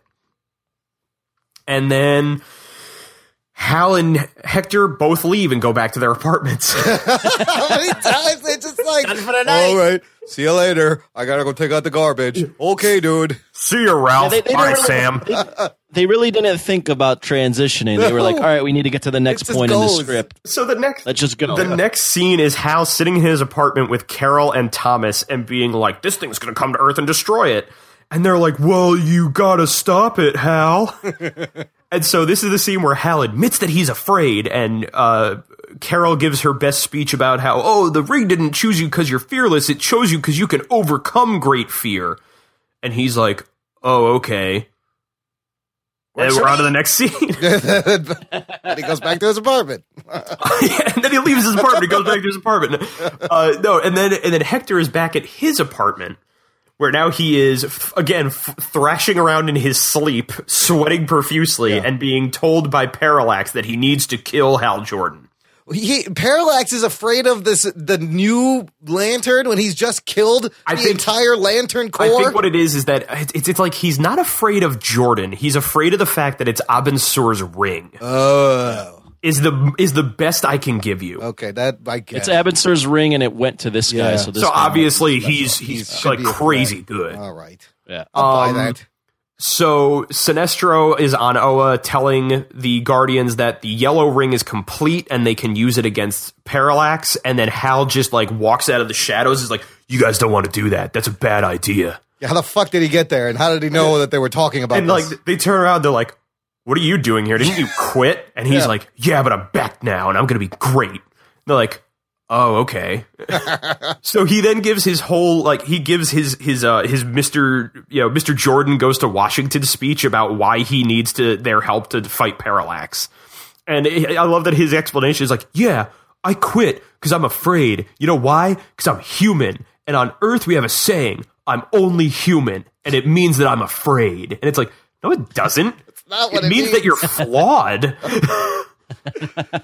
it's the And and how is this inspirational Yeah, for gonna the? say, Where's what do I the think is even yeah, we, we're gonna we're gonna back you. ever? he is he is giving this speech to the Guardians, uh, a a race of logic based beings who have lived for thousands of years.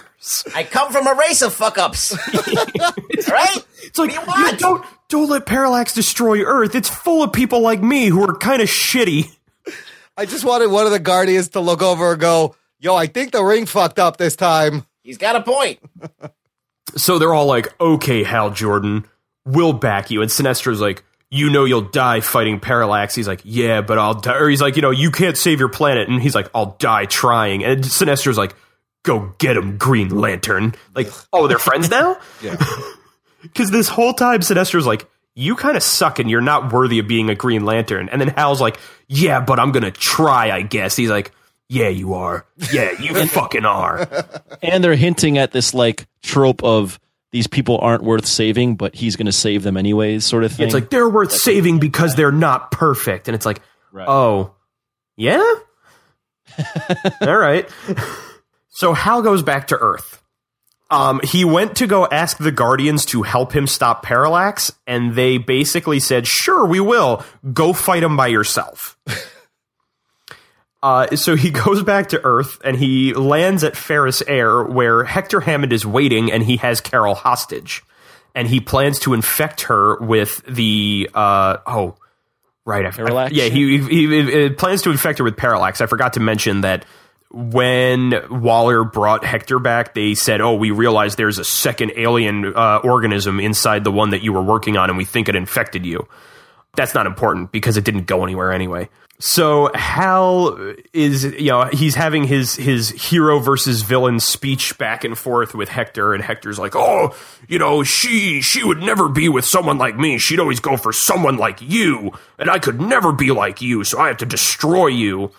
And Hal says, Well, why can't you be like me? And he takes off his ring and he offers it to Hector to use. And Hector puts the ring on and immediately knows how to use it. Except he can't use it to kill Hal. And Hal says it's because the ring has to choose you. And then immediately the energy bolt blows up and knocks Hector away. Uh, at which causes his telekinesis of holding Carol in place to falter, and then Hal goes and saves her and Parallax shows up right away. Just out of the, out of nowhere. Again, busts in through a fucking window like it's party time. This guy, he's like the Kool Aid man. Fucking parallax. Well, the best about the best about him showing up right away is usually it's like a villain that's very sneaky. Yeah. that, like just shows up out of nowhere because he's he's sneaky. But this is a giant fucking It cloud. is a cloud of alien energy. A shit cloud. It looks like a shit cloud. He's like, it a- does. It's like it's like it's like smoke inside of water, but with like urine. urine. Right? yeah, it's like it's like cloud dreadlocks. So It's like Galactus had diarrhea and it became sentient. Oh shit. so um, It looks like Harambe. No, I'm- Harambe! take that, millennials. Um, so boy. Hal Hal is trying No to figure Hal is trying to figure out what to do because he doesn't have his ring. And Parallax immediately kills Hector because he has failed me for the last time, Starscream. Um, and Hector's dead. So Hal needs to get his ring, and he tells Carol to wait where she is. And as Hal goes running across the uh, hangar to go get his ring, Parallax starts attacking. So Carol decides to not stay right where she is, runs off into another room, and boots up the program so that the AI planes, eh, remember those? Oh, yeah. can shoot at Parallax because missiles hurt it, I guess. Well, that's a weird weakness. Um, so Hal gets his ring, and Parallax leaves and decides, "Screw you! I'm just going to go eat people in your city." and starts flowing through the streets of insert name of city here, and just starts like eating the fear skeletons out of people. Just picking random people. just too, like, like- just like waves of people. He's like, "I'm Yeah. going to eat you, and I'm going to eat this guy," and then randomly. oh, you're cool. I'm gonna miss Yeah, you. yeah. I'll, I'll get back fuck to you, later. Fuck you. Um, and so there's like this one random woman who like tripped and is laying on the ground looking at Parallax. And it turns out Parallax has like a giant head that kind of just appears out of the cloud every now and then. Yeah. And as it goes to kill this woman, Hal stops him with like a shield made of his uh, Green Lantern light. Uh, and now the the following battle is one of the many boss fights of this movie Yeah. where Hal shows up and he re- he uh, redirects the energy that Parallax was firing at this random civilian back, and it hits Parallax in its head. So the head retreats back into the cloud. So then Hal uses his power to shoot a tanker truck into the air, and then the moment the head reappears, he blows it up so it hurts it because it is legitimate. You gotta you gotta wait till you gotta wait till the head shows gotta up. and till then- the- See, yeah, It's like like, a I video said, game, it's a yeah. goddamn boss fight from a video game. Only hits to the head can't take damage. Uh, so they fight for a little while until Parallax starts like closing in on Hal Jordan and giving this whole speech that's basically like, "Once I kill you, I'm gonna kill your friends and I'm gonna kill your family, and you're too weak to stop me, Hal Jordan, because you're a pussy." and so Hal then starts reciting the Green Lantern oath. And this apparently is the fucking spinach to his Popeye Yeah, because now he's ready to fight. do it. And so he punches his way through Parallax and flies away into space. Goes back to his apartment. it goes back to his apartment. Um, so he flies away into space. Parallax follows him, and then they have their space battle where Hal throws a satellite at him. Remember that satellite? Yeah, I remember Oh. that. Oh. Uh, and then Hal uh, basically decides the only way to stop Parallax is he has to have it fall into our sun. Because when he was training with Kilowog, Kilowog created a tiny little sun that almost killed Hal. Whoa. What was that line? The bigger they are, The, the, bigger they faster are, the faster they burn. Some shit like that. Yeah.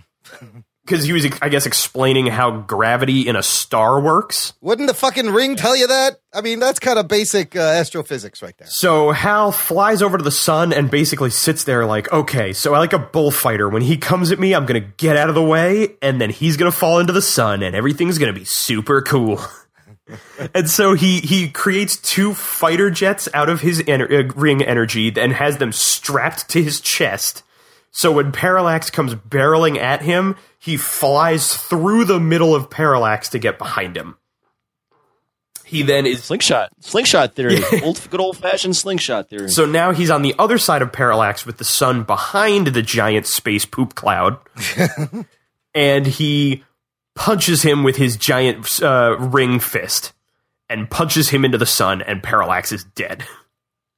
And so now Hal is lay, is is floating there, but it seems his his uh, energy jets are not strong enough to get him out of the gravitational pull of the sun. So Hal decides he's just going to kill himself Yeah. and he just shrugs off the, the, the harness that's holding him onto these things and starts slowly floating in towards the sun until Sinestro saves him. Bro, where were you five minutes ago? And so Sinestro, you know, when, when you want to kill yourself, that makes up for being a complete asshole in the beginning of the movie and then a complete pussy towards the middle. Hey, I got the yellow ring. Redemption. so uh, Tomar-Re, Kilowog, and Sinestro all show up just in time to watch Hal kill Parallax and then stop him from dying. They all go back to Oa, where they then have a big celebration about how Hal Jordan is the greatest lantern there ever was. He did it. it's legitimately it is the Ewok village party on Oa because Parallax is dead. A being that apparently none of them knew existed that, like that's been ago. around for millions of years and that was killed by this idiot. Uh, so that Hal then goes back to Earth. Uh, he visits Carol, does this whole quipping about how the new job's going to have me away for a while. Uh, they wind up kissing because, oh my god, they're so in love, you guys. and then he he tells her that the next thing he's going to do is go looking for some trouble, and that's the movie. There you go. What? Lame. it ends. Wow. Lame. Wow. What a fucking disappointing finale. Shit movie. Good stuff. After these messages, we'll be right back. And gears, of monstrous machines and greedy corporations. In a world of automatons and dirigibles and faster than sound sky trains. In a time out of time, where the Americas weathered multiple civil wars, where armies continue to watch from the brink of the next conflict. It is a reality where witches and ghouls live among thinking machines and walking machines that resemble humans. It's a role playing game. It's a dramatic radio adventure. It's a comedy. It's the Steamrollers Adventure Podcast, available on iTunes or at rigstories.com.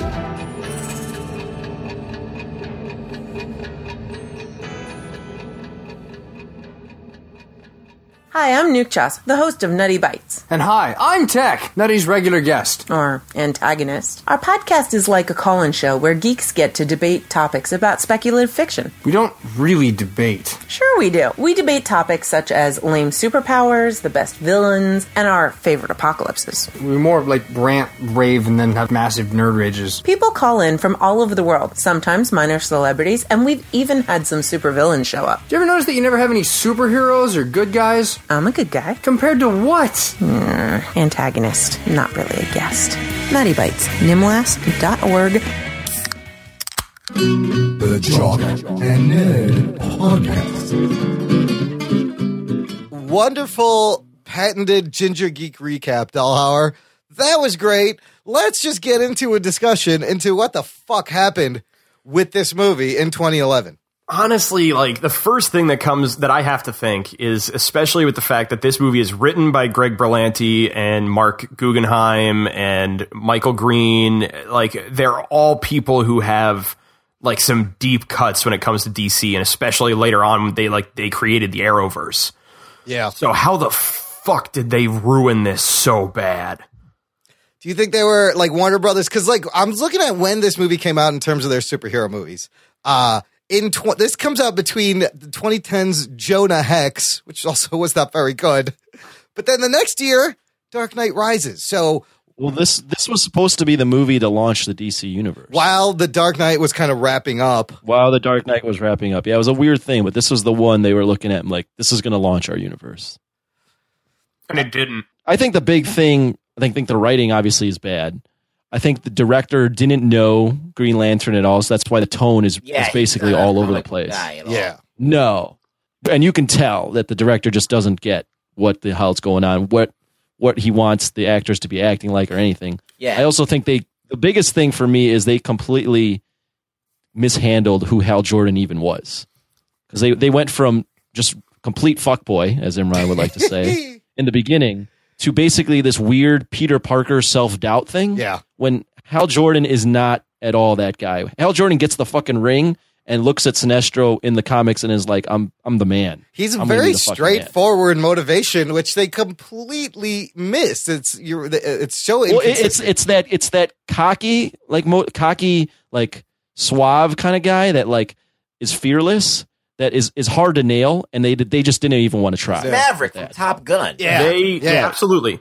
Uh, one of the things that um, it makes me think of is uh, Nick Wolf, my buddy, who's over on on How Do I Jump and Geek Chorus and all that stuff. Um, he loves to say that one of the things he loves about the Flash is the Flash is one of the few heroes who loves being a superhero. yes. I think one of the things that I love about Green Lantern and about Hal Jordan is he's one of the few people who knows how to be a superhero. He understands that as the character, like even from the moment he gets the ring, they're like, this is a great responsibility. And he's like, okay, I have all of this power and I need to do this. Sure, let's do it. I'm in. Game on. And That's- like, there's, yeah. there's almost like they never had Hal Jordan doubt himself until like the fucking 90s. No, and they've always had Hal Jordan. There was always the the image of his dad as kind of being like this guy that inspires him. He wants to be his dad, basically. Yeah. That that's that was what great about the Geoff Johns run is at the end of that run, Hal Jordan looks in the mirror and or a kid version of Hal Jordan looks in the mirror, looks at himself and says dad because he all of a sudden notices that he is his dad and that's the most satisfying thing. Yeah. It's not this angst that he has of I can't do this. Yeah, oh losing Oh losing his dad didn't put him into like a sense of I don't know who I am because my father didn't raise me. It was always he he knew his father enough that he understood who his father wanted him to be as an adult. And because he lost his dad at such, such a young age, he always had this this like almost single-minded drive to be who his father knew he could be. yeah. Yeah, he was always the one that uh, w- would just do what had to be done without, you know, just jumping Yeah, in without like thinking. even Well, he's the guy. He's the guy to jump into the battle Yeah. almost without. Yeah. yeah, Yep. even even being a, a, a test pilot, be like you know going through the Air Force. Which, by the way, it pisses me off that in this movie they make it that he is somehow a test pilot, but I'm pretty sure he even says he never made it into the Air Force. Oh, really? So like I don't know what like are like they are almost making it as if like Hal Jordan gets handed everything. He even gets to be a test pilot without actually being qualified. That's just so wrong. Um, but like, yeah, going into the Air Force, becoming a test pilot and everything like that, he did it because he said, like, he always said to himself, "This is my father would be so proud of me for being like following in his footsteps." It doesn't turn him into a reckless asshole because he's like, "Well, I didn't grow up with a father figure." It's so inconsistent. I, I also think another thing besides tone and Hal Jordan and the people just not understanding is I thought Parallax was just a terrible villain to start off this movie with. Well, or even- start off a franchise with. Especially because eh, Parallax was something that wasn't even known in like the world of Green Lantern comics. Right in 2011, until, he was until very Geoff new. Johns. Yeah, Like, I'm well, no, it was before Geoff Johns because they did that. Parallax was a whole part of him turning evil and like almost. Yeah, that was like the '90s. Yeah. but it's it's it was this thing that no one they didn't know about it. Like it, they discovered that parallax was a thing when they realized that it was a creature that was housed inside of the central power battery because it was the entity of fear that the the guardians were trying to keep like hidden away from the universe to make what is basically the greatest like folly of the guardians ever to be your first villain and it is so easily defeated Yeah. you Yeah. have nowhere to go from that it is a, a complete waste of an incredible bad Not, guy. not only that, but but it, that villain was always going to be difficult to portray on screen. They should have done It's like the the anti anti-monitor. Exactly. I was- Yeah, I yeah. was even actually- the manhunters That's what I was going to Yeah, ask. the Manhunter. Who, uh, who should have been the villain?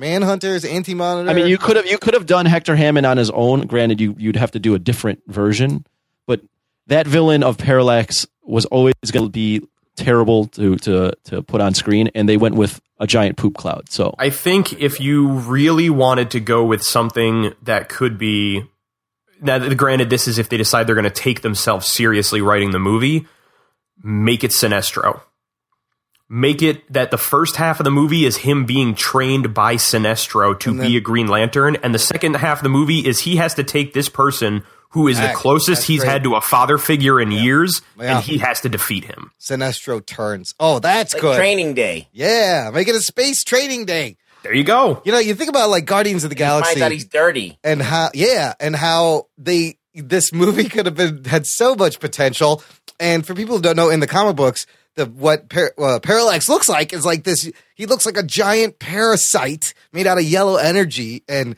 in the comics it's amazing which is why it would have been very hard to reproduce that. Well, and especially because in the comics, they build the idea that the only thing that could defeat Parallax was Ion, the entity of will. oh right. Pure will.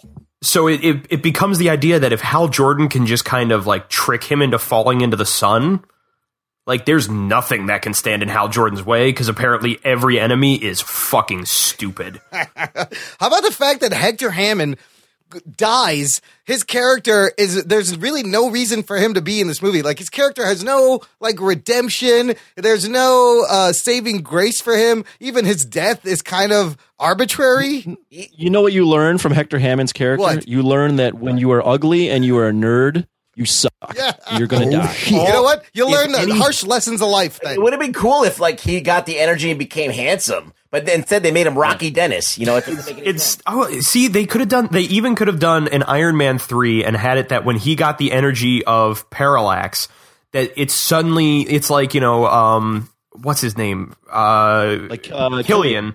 Oh yeah. in Iron Man three, where suddenly like he's he's handsome, he's handsome, and like all of his problems have been fixed, and like He's now confident. women want him. Yeah. And, like you can have it He's, that he's taking the wrong lessons from having all this power. yeah, that like you know now that he has all this power and it's giving him everything he wants, like he he thinks that okay, well now I'm going to be a good guy like Hal Jordan, and instead he just becomes a shitty person. And it's another character in the comic books where he, look, he does have a big head, but again, very hard to translate without actually explaining why his head is fucking big. Well, they also changed the origin to fit that he got the yellow Right. energy. That's not Hector No, Hammond. they uh it's all forced. Also what I didn't like, like I understand that he met Blake Lively. They fell in love, whatever.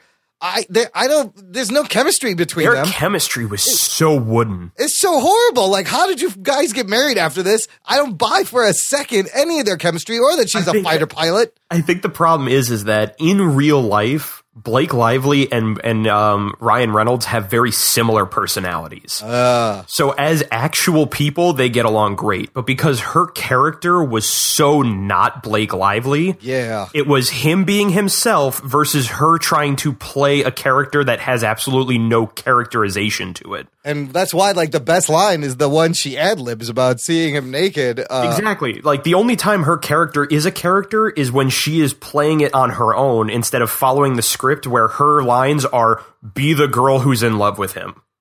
I ne- I never really liked the Blake Lively. I don't know. I kind of want to see the Shallows, but Rugboy mentioned that like right away, knowing when Ryan Reynolds was cast, that this was going to suck. Did you guys, did Imran or you, Matt, think uh, Ryan Reynolds was a good fit when you heard he was casted? Honestly, I did, and that's only because when the movie came out, I didn't know shit about Green Lantern. Yeah. Okay. When I went to go see this movie, I saw it with a group of my friends, and one of them was like, "Oh, dude, Green Lantern's like one of my favorite comics." I'm like, I don't know anything about it. So we spent the 20 minutes we were in the theater before it started, and he was giving me the whole rundown of like the spectrum of lanterns and you know the different Green Lanterns that have been there, and like the most I knew was John Stewart from the Justice League cartoon.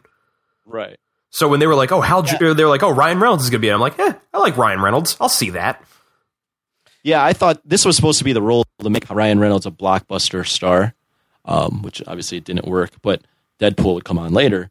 Um, but I I thought Ryan Reynolds could not uh, you know handle the the cockiness. I didn't realize up until this film that Ryan Reynolds couldn't play much more than just being Ryan Reynolds. Than being himself. Yeah, he doesn't. Uh, That's why what- Deadpool and- works and- for and- him. Yes. Exactly.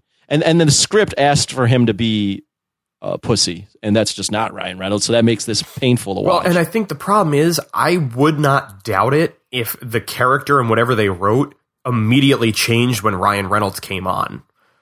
Because they were probably like, "Oh, okay, well, we've got Ryan Reynolds. And, you Make know, it he's- more Ryan got- Reynoldsy. He's got sex appeal, so let's play up on that. And like, he's a womanizer and like does this, and like he's real. Like in, in their idea of like he's reckless because like he just doesn't have his shit together. Instead of it being like he's reckless because he is overconfident in himself always. that was quite disappointing. I was I was very disappointed to see that Ryan Reynolds could not uh, be the Hal Jordan I was expecting.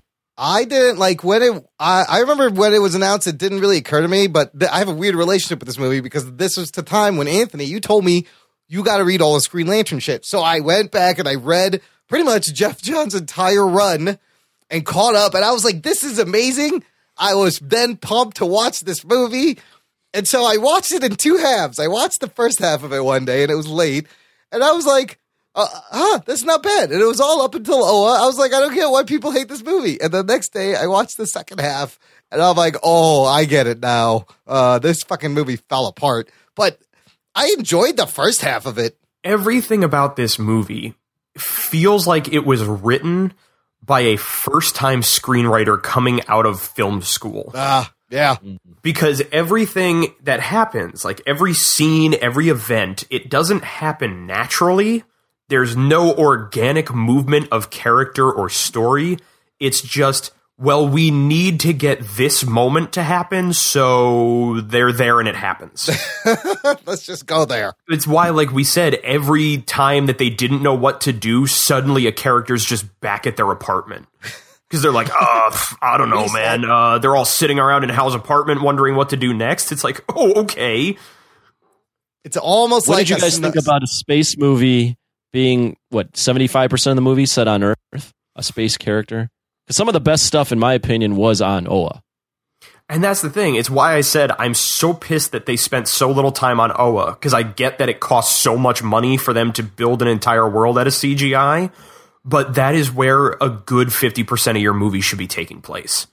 Yes, I'd Yeah, like to see some alien planets and alien cities and Yeah. stuff like that. You're spending space. two hundred million dollars. Let's I think what I think you could do is because they're building on this idea that the Green Lanterns are like the police of the universe and they're like, you know, the the the soldiers basically that are they're carrying out, you know, the the the will of whatever.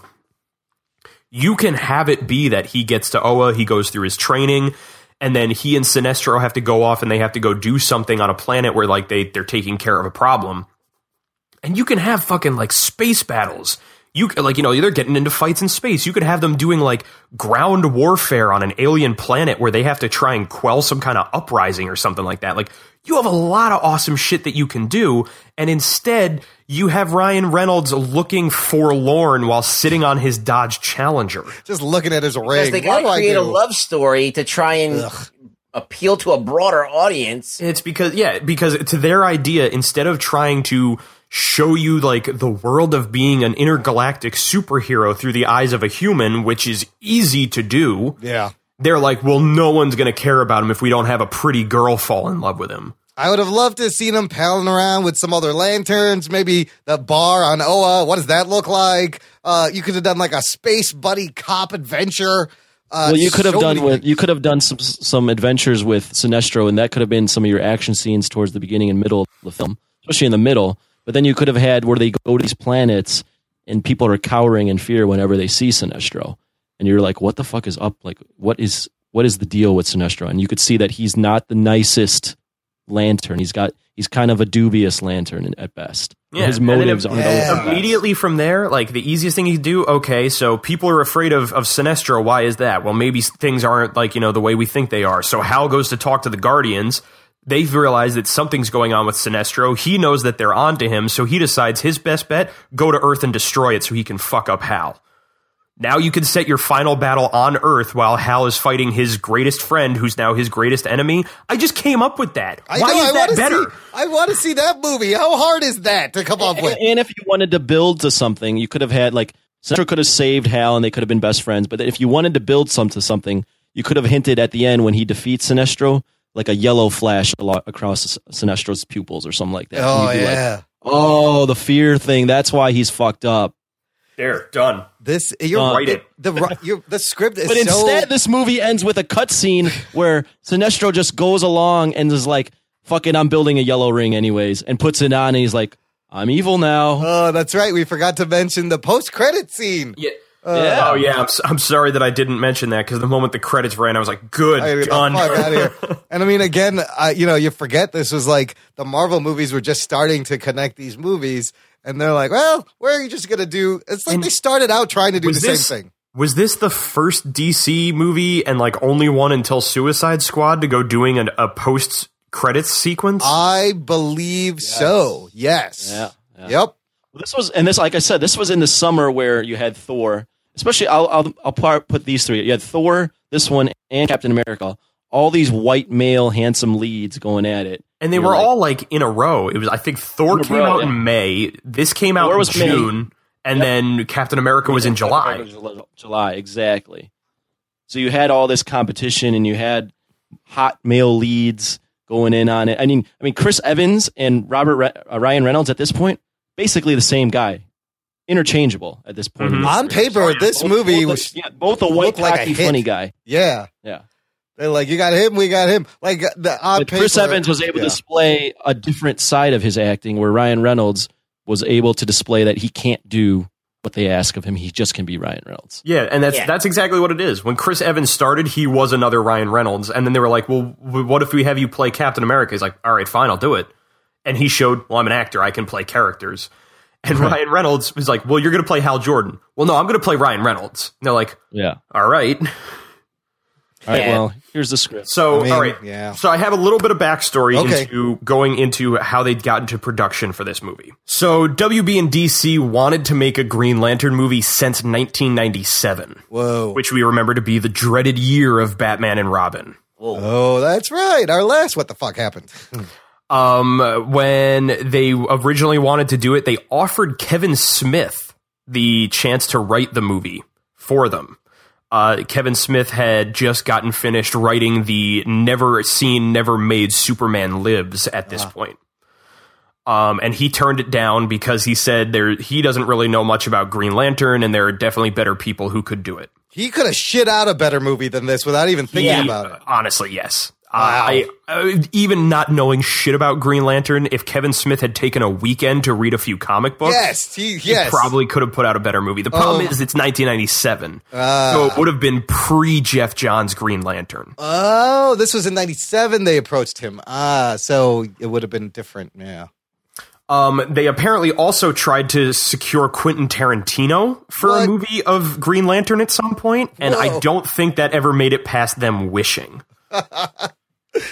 They just laughed it off. Wow, a Tarantino lantern, huh? I, I don't even know what that would be. I, I, I, I it would I- be so pretentious. film film nerds would come so hard over that. You know what they call shakes on Oa? Uh, I was gonna say I can't wait for I can't wait for the scene where we have some random alien woman and we get a close up of her feet. but uh, after so they they were trying to shop around to do a Green Lantern movie, and then I think Batman and Robin happened, and DC and Warner Brothers were like, "Well, we're fucked," and everything just shut down. Now it was now at the time what they were looking for was WB wanted the movie to be an action comedy film. Ugh. And I guess that they were married to that idea for a while because they didn't do anything until about 2004.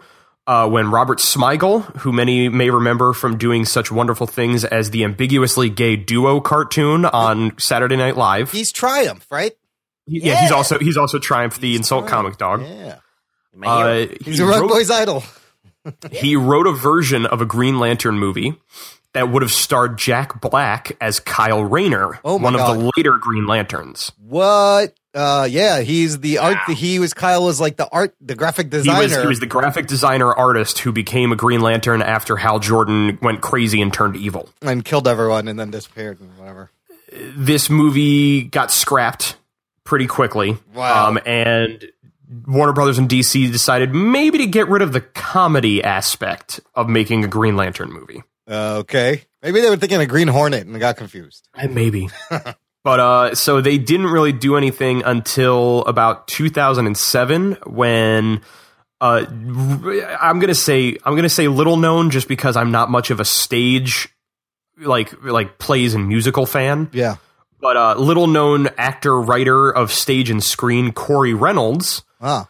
came to WB saying he wanted to make a trilogy of Green Lantern films based around John Stewart, the Black Green Lantern, as so many people tend to know him as, Yep. that Reynolds would have written and starred in. He even wrote a script for the first movie that he called Green Lantern Birth of a Hero, and WB liked it so much they greenlit it to be released in 2010. Wow. And then two months later, completely trashed it. Oh, jeez.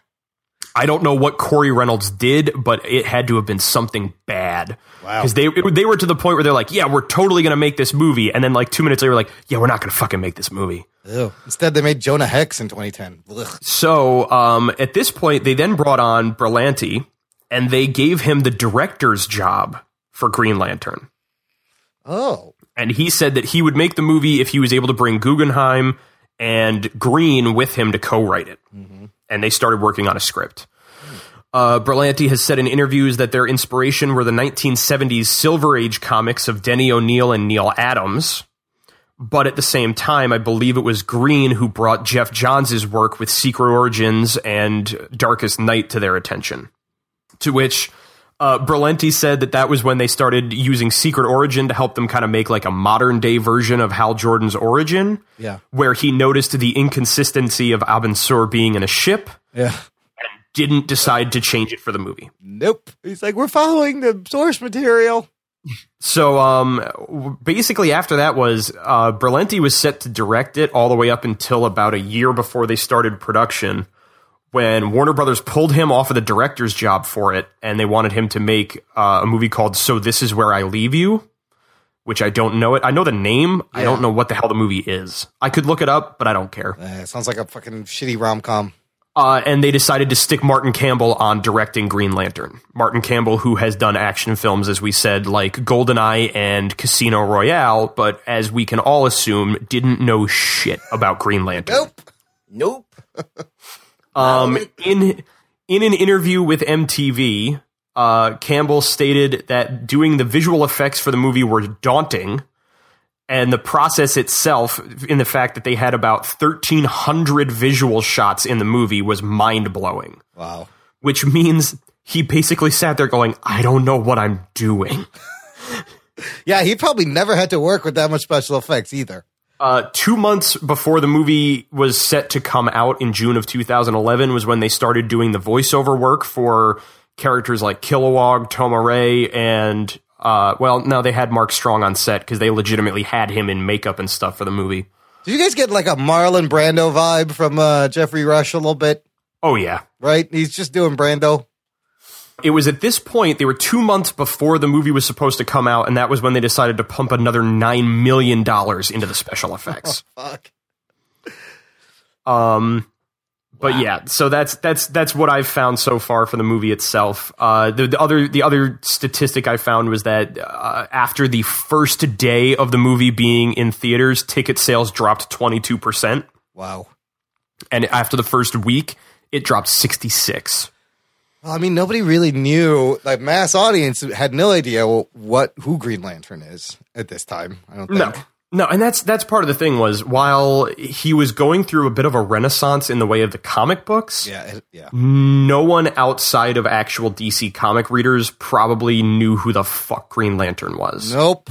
I mean, like the most you probably knew would have been anyone who had seen like the Justice League cartoon. Yeah. And even then, it wasn't the same It's Green the wrong Lantern. lantern. I can kind of see how they were looking at Iron Man, you know, a couple years earlier, and they're like, "Well, this Batman thing's wrapping up. We should find a fucking another third tier character and pull an Iron Man." Yeah, Every everything about this movie when I watch it, to me, is a mixture of DC attempting to follow the Marvel palette or Yeah. template, Yeah. Um, but at the same time being really, really afraid of doing that. Yeah, yeah. You, it's very tentative. Like you could tell they were afraid to put more Oa and more space shit, and they were like, "We got to get this back to Earth." And apparently, I think what it is also is DC saw that they were having a real renaissance with Green Lantern in the comics, and Geoff Johns was doing a lot of work to make the character meaningful again to comic readers. So they saw it as something that was so popular at the moment that obviously a Green Lantern movie would make money. To the point where Ryan Reynolds had said that when he went in to go audition for the movie, he and anyone else who auditioned for the role of Hal Jordan were not given a script because there wasn't a script oh, yet. Jesus, I believe that. oh no! But the thing is, I think that the biggest mistake with this movie is that they tried to make a superhero movie, and Green Lantern's not a superhero per se. All right, he gets into a situation where he helps other superheroes, but he's a space cop. That's what he is. cop or part of like a the- soldier. Yeah, Yeah. Part of the part of the issue that I, I kind of saw with the movie and that I, I've been thinking for a while about when it comes to adapting Green Lantern to either TV or movies or whatever is there are times where Green Lantern can work as a standalone story and a standalone character. yeah, And it's never on Earth. yep. Some of the greatest Green Lantern stories either occur in space Yep. or they involve the Justice League. Yeah, Ruggs, I think you said the same thing the other show. You were like, all they gotta do is you got Green Lantern doing his space cop shit, and then every once in a while, his fucking Justice League uh, watch lights up and he's gotta go help him out. And then when he's done there, he goes back to patrolling his sector. Yeah, he doesn't. He doesn't. They doesn't, The whole movie doesn't need to take place on Earth. There shouldn't be anything on Earth. You, No. you, you don't have to. You don't have to address Earth at all. He's just Green Lantern. He's one of the Green Lanterns, and you could go flashbacks, you know, to him becoming the Green Lantern, and then you're off and running. You're you you should be world building Oa in on in, in the space universe. That'd have been great if they started with him in space and then the flashback they tell you, but you know, the whole point is he realizes he's this is bigger than Earth. He has a responsibility that's far greater than just one little planet now. And yeah, the whole movie should be in space. But Guardians of the Galaxy, you start off, you know, in space, and then you go back and you find Yep. out all the stuff that he's from Earth and all that other shit. You know what I mean? So Yeah. yeah. can we just talk about the suit for a second? Because it's so it bothers me so much watching this movie. His fucking mask, two hundred million dollars, And you watch it move around his face. It's fucking floating around. It's the most horrible CGI compositing, whatever the fuck. Who It's, thought that was going to be good? it looks like it's painted on and it's moving, and I'm like, that's just a bad fucking job right there. I They think the problem is is money that too, not doing that. the movie has so many things on it that on paper Yeah. sound like an awesome idea. yes. You know, uh, whether it's having Ryan Reynolds in it or it's, you know, uh, having this the entire suit be CGI because it's supposed to be energy coming from the Oh, ring. Oh, why? Yeah, I get it. Like that's that's an idea and it sounds awesome, but in the execution, it fucking does not work. it. I would have just, I would have been happy with a. know who working on this movie saw the first composite of Ryan Reynolds with the green screen suit on Yeah. and didn't immediately go, "Oh, we're screwed." It They looks- did that for Iron Man, and they just wanted to ape it because Iron Man did that first. Yeah, They but Iron Man did it but- properly. Yeah. Like the the thing was with the Iron Man suit was when the when the face shield went down, it was hundred percent CGI. So you could easily be like, all right, I buy the fact that there's somebody inside that suit, but because I don't constantly like there are moments in Iron Man 2 when he has the helmet up and you see his face and you can tell, yeah, this is CGI. Yeah, But Ah. it's not long enough and it's not so prominent that you're like, oh god, I have to look at this all the time. But the, you know, the design of that character also helps the fact that you're CGI and kind of actual real world material, like polished metal. Oh, so absolutely. you- or the it- fact that even if even if they do have a CGI suit and at times they have a CGI moment where his face is on it, Yeah. they also built practical suits for him to wear in Sure. hero shots. Yep. So it didn't look like fucking CGI. This suit make no sense. I really would have been fine with just a cloth suit. Like it's in the comic books. What's wrong with that? The ring makes a cloth suit. It makes sense. This is what you would think, you know, if you were from Earth. Like it should make suits based on what planet and what experience you've come with. Yeah, but I mean, Hollywood's got the most talented people in the world. They could come up with all kinds of shit that's practical that would work. Yeah. That, man, that, it, the suit really pulls you out of the movie. Like you can't help it. It's just so glaring. And especially when things like Oa looks fucking amazing. Yeah, The yeah. alien creatures look fucking Omar amazing. Ray looked great. His suit looked great. He had scales. He's a fish guy. We It- get it. gonna- and that's the thing is like because the entire creature is CGI, the CGI suit looks fine. Yeah. How did they film that? Was he like he was he just wearing a green fucking suit? I think it was. suit? I think it was exactly like they did for for Iron Man. It was the the black and white checkerboard Oh, like with belts the- and stuff that he Ah. had on. ah with the mocap uh, whatever little Yeah. balls. Ugh, I hate it. Like, well, I just wanted like a practical, you know, domino mask. It's just fucking. Ugh. I didn't like how they handled the powers. That that's what really I I hated more than even the suit. Well, what did you want to see? I mean, he was making constructs that look like things. Like that's kind of what I expected. The racetrack and the car. I mean, that's your opening thing, and hmm. then you go back and you joke about it. how lame that was. Like, all right, come on, like you got to up your game. You're, Yeah. you're doing a movie, and you got to think of something that's going to at least look cool, and not like you're going to burst into laughter when you see this is what he does. Unless you're deliberately trying to make it a comedy. It's almost like the mask at times. Jim Carrey's mask. Yeah, I see that too. I think the problem that I hold with it is, and this is this is a little bit more of a deep nerd cut for me, is that there is there is a time in the comics that they describe what it means to be able to make a construct as a Green Lantern, and part of it is that you have to have an understanding of what it is you're creating because the ring doesn't just make something for you that you don't know how to use. So like if you're going to build a gun, you have to know how a gun works. All the parts it's- and how it's put it's together. your imagination fueling the ring into making this work. Well, so he's making like Gatling guns. I mean, look at that. Yeah, how the fuck does he know how to make this? Yeah, so when you then have it that Hal Jordan, the random BS fighter pilot, like when he creates those jets, great, absolutely. I would believe that Hal Jordan knows how a fucking fighter jet works. Yeah. But when he's building like like anti-aircraft guns and stuff with his ring, you don't know how that is. and this is the beauty in the comics of the different Earth uh, uh, lanterns and how the constructs they make they put such care into doing it. Like John Stewart, military guy, he would make fucking tanks and military weapons. Well, it was Uh, also that John Stewart was he was Army Engineer Corps. ah, he was so he's engineer he's an architect. He Yes. knows how things work by the little pieces that come together to build them. And then like Kyle Rayner, his graphic design came through in his Yeah, so he he had he had a lot of creativity behind what he created. Uh, J- uh, John Stewart had a lot of cold, you know, calculation and understanding Hard of structure shapes. behind it.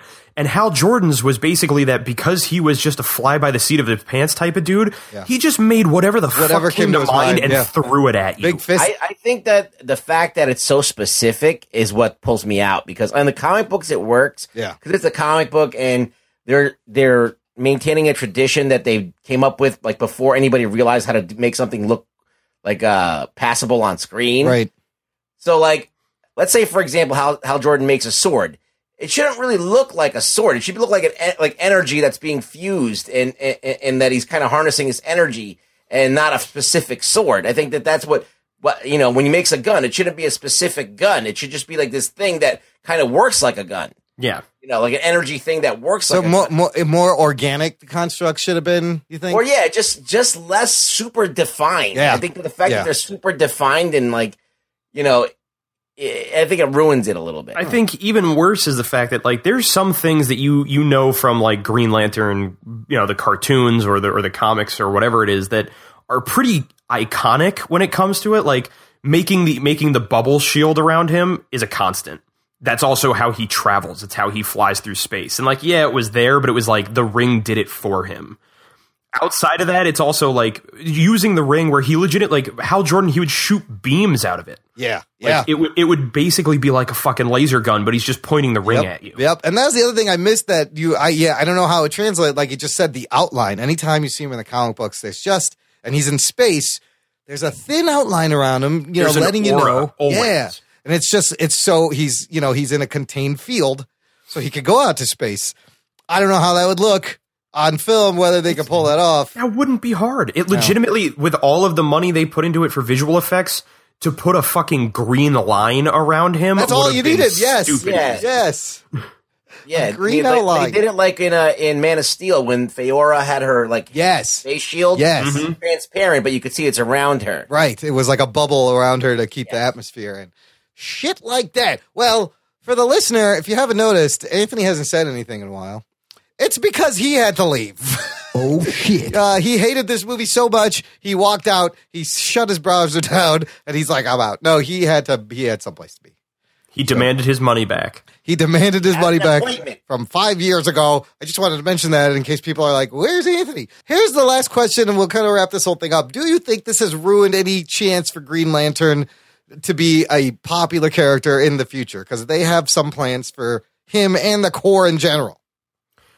I don't think it ruins the chance for Green Lantern, but it did ruin the chance to see him earlier than we're going to, especially in terms of being part of the Justice League. Yeah. I mean, there's six of them. They need a seventh. Uh, we read that rumor a couple episodes ago that he may show up at the very end of Justice League to fill the They- seventh spot. happen. They they plan to do the Green the Green Lantern Corps movie Yeah. in 2020. Yep. And there's been talks that it's going to be several of them. And honestly, it may be the better way to go because if anything, something that the comics have proved for a few years now is a great thing about the Green Lantern stories, especially the modern ones that they have, is they have numerous Green Lanterns from Earth now Yeah. so you have this um, combination of different personalities different ideals diff- like we were saying you know different styles to how they be a green lantern and it's it's that that that working off of each other is something that really works well in their storytelling it's i still think a character like John Stewart, Kyle Rayner, or Hal Jordan could easily carry a movie on their own. I'm not going to say Guy Gardner because even though I've got my ginger pride and I got to look out for my, my redheaded brothers, he is probably one of the worst comic book characters that's ever existed.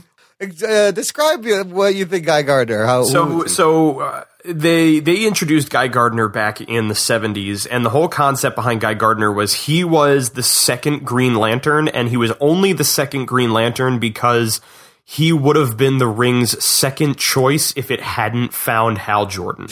he's always under his shadow. I think he I think he was originally introduced in like an Elsewhere's story or an Elseworlds story where it was a concept of what if the Green Lantern didn't choose Hal Jordan and it chose Guy Gardner. Literally the redheaded stepchild. He's so much. He's like a- to- like uh, for for fucking decades he had a red bowl haircut. Yeah, horrible. It just it just looked like a fucking doofus. And Um, yeah, he was in. Uh, was it like Ju- Justice League uh, Europe or? Uh, and then there's that. I think he. Well, I think he was in, in, in Europe. I think he was part of like the Justice Society for, Ah.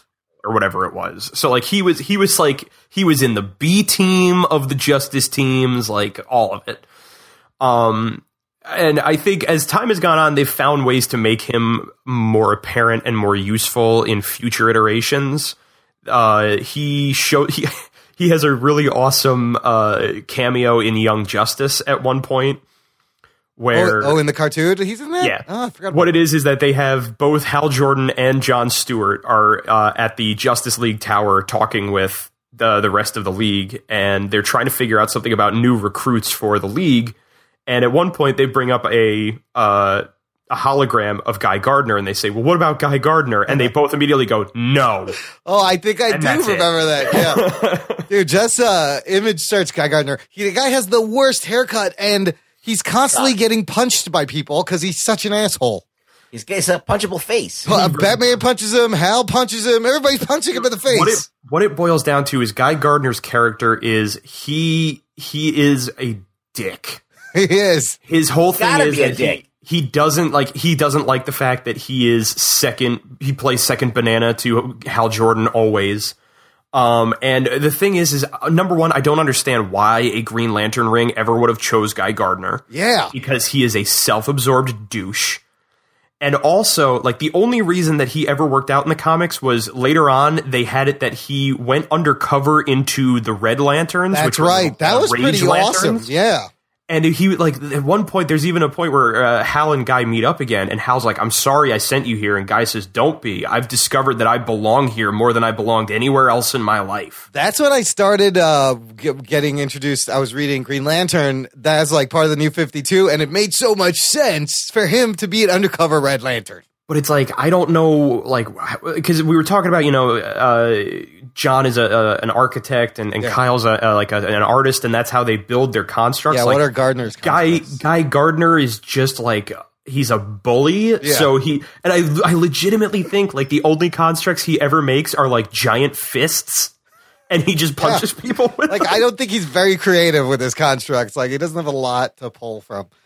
But let's hope. Yeah, I I wouldn't be sad with not seeing Guy Gardner. You know, I saw Tyrese Gibson rumor playing John Stewart. You know, I think from a year, a couple years ago. So, my question that I'll pose to you guys as we wrap it up is with the DCEU that they are building, who do you think they will, or who would you like to have them cast as A, Hal Jordan, and B, Kyle Rayner if they decide to bring him in?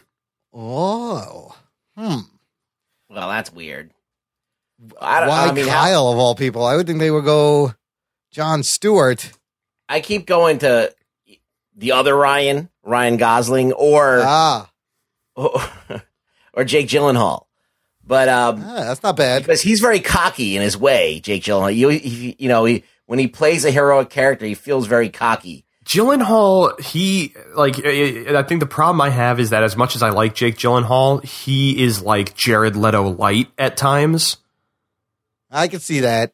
Like if you if you've ever seen the movie Nightcrawler, Yeah, that's a movie where I legitimately said if they had put Jared Leto in this movie, it would have been the exact same film. yeah, which is cool. Um, but I, I, I love Donnie Darko, Yeah. and he's in a lot of other movies where he actually has to act, and he does. When he gets mm-hmm. he gets Jack too, like in Southpaw. He's Southpaw, fucking he was huge. good in. Yeah.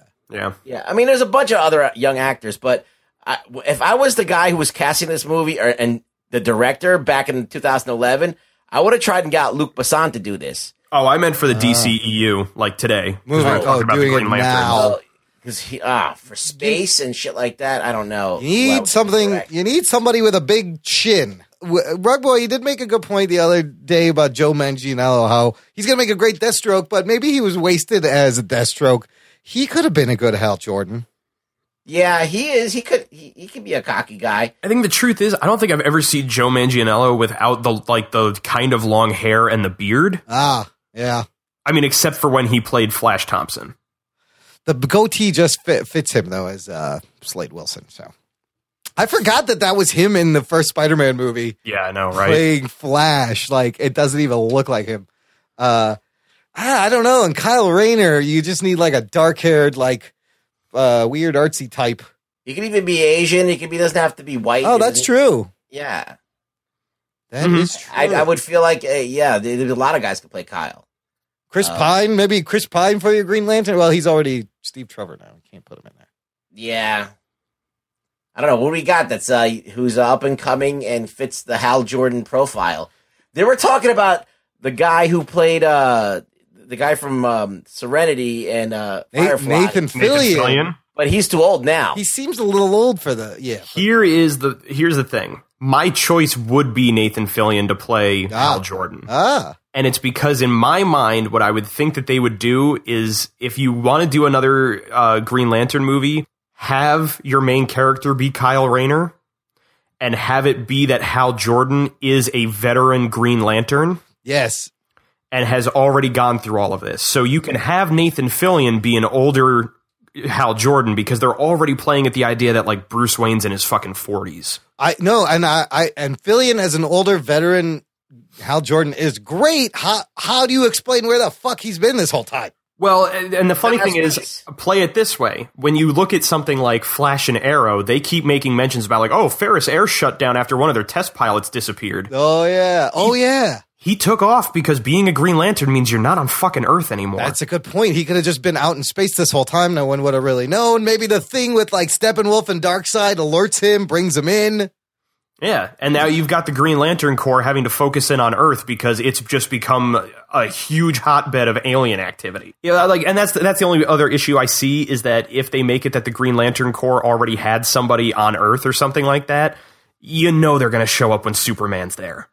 Like the that battle in Metropolis, like that would have gotten the Green Lantern That Corps' was, yeah, attention. yeah, absolutely. But I do agree. I'd like them doing the team lanterns because it'll it'll take people mind off the solo lantern movie and take a page from Guardians of the Galaxy. Look how much fun they have with this team ensemble, uh, and show us a space team of space cops.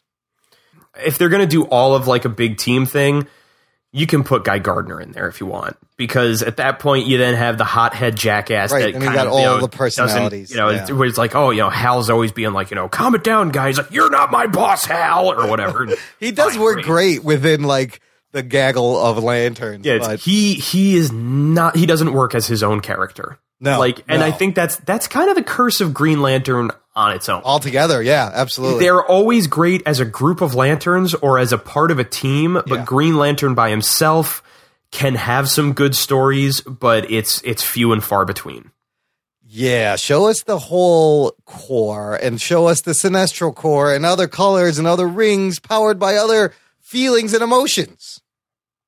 That'd be awesome. Yes. My my last bit was going to be if they if they do Kyle Rayner, I want it to be um Zach Efron. Zach Efron as Kyle Rayner. That oh, that's actually pretty good. I like the Zach Efron. After the neighbors, I was like, this guy's funny and he's uh he's uh, he's he's in shape and he's cut. He could play uh, a, a a role that you know needs that, but that's not bad. What about that? Uh, fuck, I can't remember the guy's name. He's from um, damn it, The Hangover.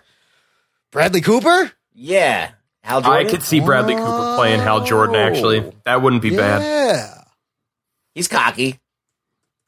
I'm, I would be afraid that they would. It would be the same thing with Ryan Reynolds, though. That they would have him just be like Bradley Bradley, Cooper. Cooper. Yeah. But he can act though. He's been in. Oh, he could definitely act. I'm afraid that they would be like, oh well, if we've got Bradley Cooper, he needs to be that suave, you know, ladies' man kind of thing. It's like, I mean, yeah, Hal can get the women, but like, he's not. He's not like trolling for chicks all the time. You need someone who kind of disappears into this role, and, like and you don't in, see in the comics the big thing that they did for the longest time was hal was desperately in love with carol ferris and she didn't want anything to do with him right.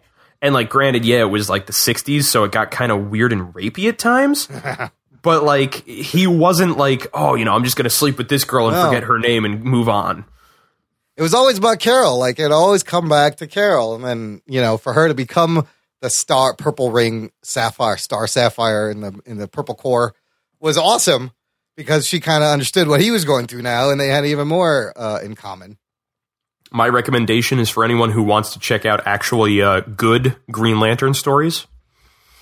Just about anything written by Geoff Johns, especially Green Lantern Rebirth. Absolutely. And that's that's the one from like 2008, not the one that just happened now.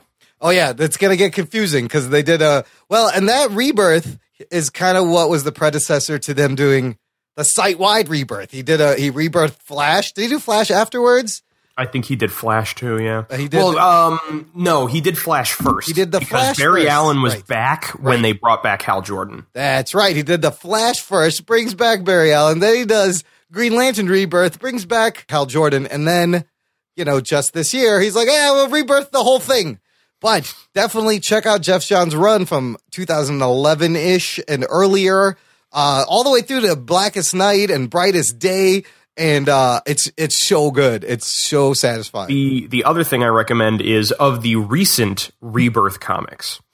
Um, Hal Jordan and the Green Lantern Corps, which is the longest title of a comic I've ever read. Yeah. Um, so far is pretty good. Oh, really? But I, I really recommend the one called Green Lanterns. Is that It is that's the buddy cop comedy of the newest Lanterns, Jessica Cruz Yes. and uh, Simon Baz, patrolling Earth when the rest of the Green Lantern Corps is gone. Dude, they're awesome. We didn't even discuss this. What about introducing these guys into the DCU on screen? I love Simon Baz. He's a Muslim Middle Eastern Green Lantern. Oh shit. And Jessica He Cruz, uh, another minority. He is a, a Muslim Middle Eastern Green Lantern who gained his ring uh, when he was imprisoned in Guantanamo Bay right. under false terrorist uh, charges. He's got like prison tats and shit. He's awesome.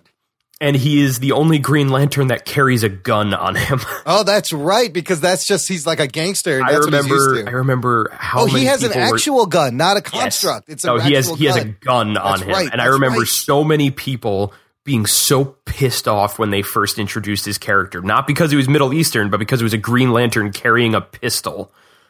I mean, you may, you carry a pistol or you make a pistol. What's the difference? It's the same thing. Well, and the funny thing is, is that they give him a pretty a pretty good explanation because, like, I think two or three times now in this uh, new run, The ring fails. they made a comment and they're like, they're like, why do you carry a gun on you? And he goes, because what the hell are you going to do if the ring can't work? Right. If you lose the ring or the ring fails.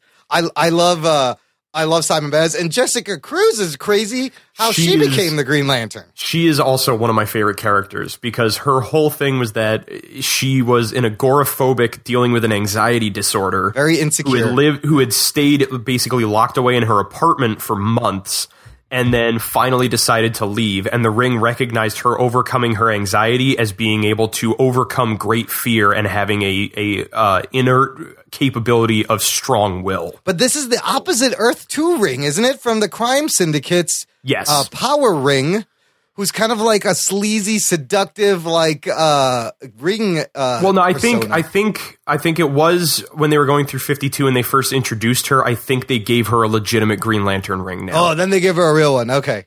But it's like so far throughout the whole story it's she it's basically she's murtaugh and baz is riggs That's awesome. I that one I do. I love those characters. because it's her constantly questioning herself yep. and wondering why is she a green lantern because she has an anxiety disorder and she's she's not a strong person and it's simon baz just being fucking batshit insane and like in the in the I've been reading the Justice League Rebirth, and they're both they're so great together because they're both like, "You got this," and it's like, "I got this." They're both like, uh, and that's you know, that's the funny thing is it's, each other. interesting. It's interesting to see the back and forth where with Justice League, it's the two of them working together as a team finally, and then in Green Lanterns, it's the two of them hating the fact that they have to work together. Oh, really? Okay. Oh yeah, it's it's like you know, it's like uh, you know, Jesse's like, okay, I'm gonna do it. I'm finally gonna make a construct, and I'm gonna be able to do this. And then suddenly you see like Baz come bar- like barreling in in an armored car he made out of a construct, just like running people down with it. And he's like, I got this. Get in. We're leaving.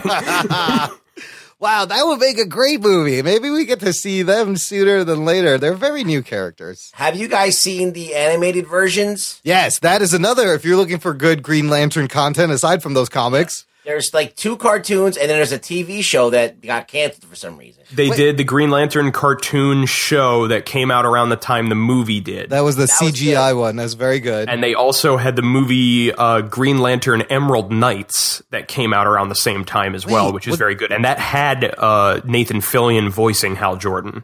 Wait a minute, this is a DC animated feature. I don't think I've ever seen Yeah, it's this actually one. really good. It's, it's it, it- that's what the sh- the movie should have been that Yeah.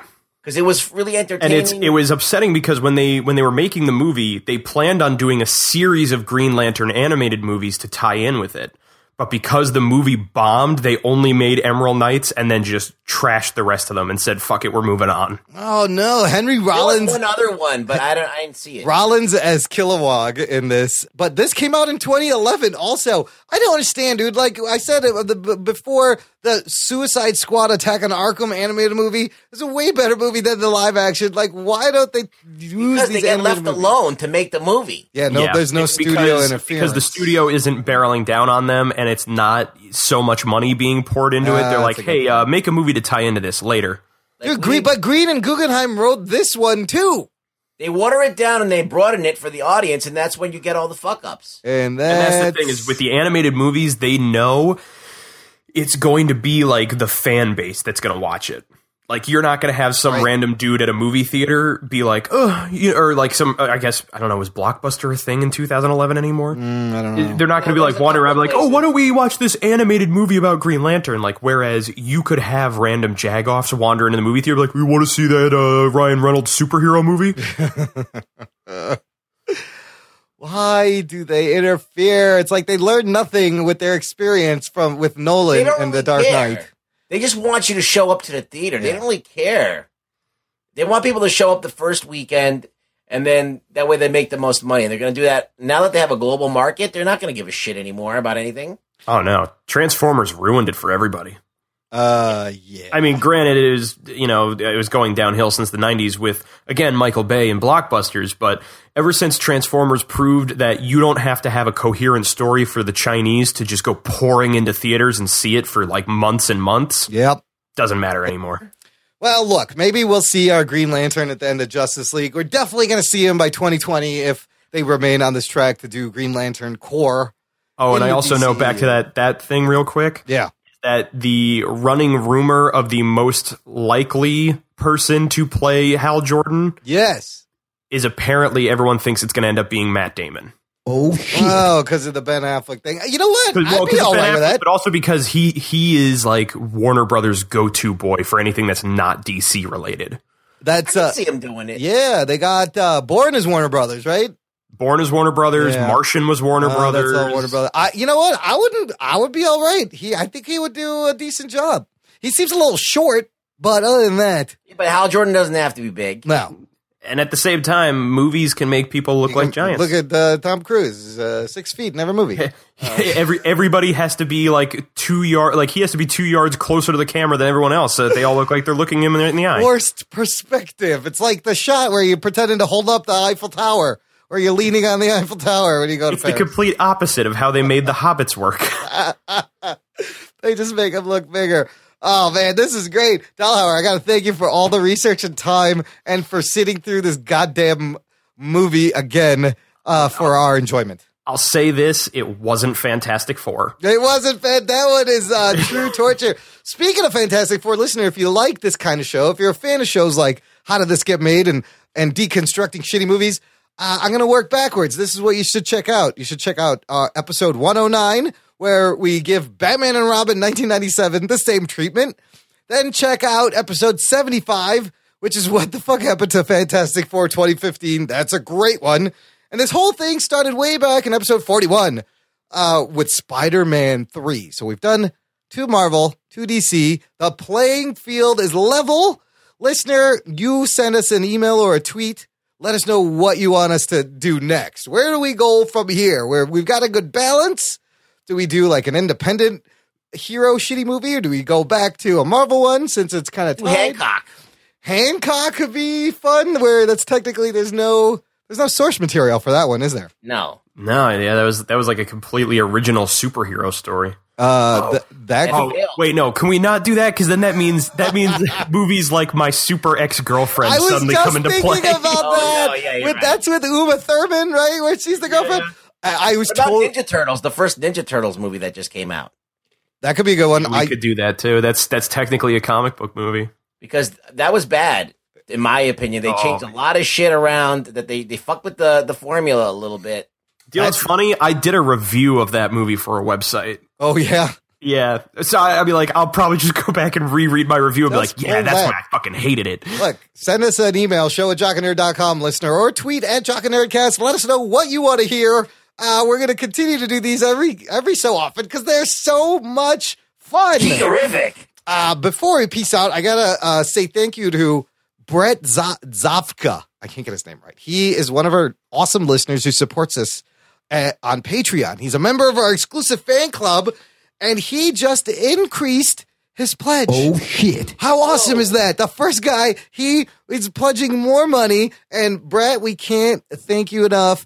Uh, also want to thank uh, David Zika. Check out Zika's viral comics on eBay. Jimmy McPike, Jesse Looney, A Place to Hang Your Cape, Philip Milan for being awesome members of our Jock and Nerd fan club that you can find at jockandnerd.com slash Patreon. For as little as a dollar a month, you'll become a member where you're going to get tons of bonus audio fun content. And they've added a new feature, uh, listener, to the Patreon. If you are a patron, if you go there, there is an RSS feed for an exclusive fan club feed. There's an RSS link. So you copy that, you're going to paste it in any uh, podcast app, and all the audio we've uploaded to the Patreon will show up right in your podcast app. So Whoa. it's like it. This is our exclusive fan club feed. If you're a member of the fan club, you're going to get all this bonus audio. We're going to have a lot of fun now. That it kind of acts like a separate podcast. It's really cool. And if you donate more than $40 a month, you will get a whole folder of Rugboy nudes. Oh yeah, I got nudes all over the place. You got to put those in a special locked uh, vault yeah, folder you can see right up my Slack hole. Listen, fifty bucks a month, I will come to your house. Yeah, I'll show you all my foam. Well, we'll come to your house. We sit there. We have dinner with you. Yeah, dudes. But you're cooking. You donate some money, and I'll donate some of my uh, special rug boy juice. Uh, and then It's called tequila. oh, rug boy juice. Mmm. I don't even know what that is. I just said that because he t- started with the nudes. The nudes will be covered in rug boy juice. Also, I just want to uh, take a moment to mention where you can hear the show. Every so often, we should tell people where they hear the show. Uh, and this is, I kind of want to do an experiment, listener. Wherever you're hearing the show, I'm going to condition you. Here we go. Ready? Anytime you hear people mention any of the following platforms I'm about to say, I want in your head to do this. Talking nerd. Okay? Anytime anybody mentions iTunes, Stitcher, Google Play, TuneIn, Player FM, iHeartRadio, YouTube, Talking nerd. should go off in your head because we are on all those platforms. You can listen to this show on all those platforms as well as our website at jockandnerd.com. So again, someone says iTunes, Talking that nerd. should go off. Someone's like, hey, I got my Stitcher up. Talking nerd. Then you tell them to check out the show. So you're helping us out. We're helping you out. How about that? I was if just this watching YouTube, Imran. Talking nerd. See, There We're, you uh, go. they the Jock and Nerd podcast is on YouTube. Just search it and you will find it. Uh, Matt, where can the listener find you to say hi and suggest uh, maybe uh, the future what the fuck happened movies? Uh, the listeners can find me on Twitter at Matt Delhauer, where they can tweet me anything that they want us to do for what the fuck happened. They can also tell me to go what the fuck myself if they want. it's Twitter, and that usually is just what happens. Oh shit. It's full of assholes that Twitter. Um, or they or they could tell me as to why I should be voting for Trump. I don't know. Uh, Twitter gets weird these time this time of year. Oh boy. I'd say if you're going to tweet us, um, we need to we need to make like a a, a, a hashtag for this, like one that's because I tried making it WTF happened, Yeah. and apparently that's a common hashtag that people use all the time. Yeah, it sounds pretty generic. Uh, if you ask me, what? Um, I'm thinking I'm thinking doing something like maybe if we did like Jock and Nerd WTF. oh, I like that. If somebody else has that, then what the fuck? like what are you making? I'm gonna, yeah, exactly. Do something with it. Ha- use hashtag Jock and Nerd WTF for your suggestions, and we'll keep a running list, and we'll try to get to all of them because uh, you know we got hundreds of shows still in us.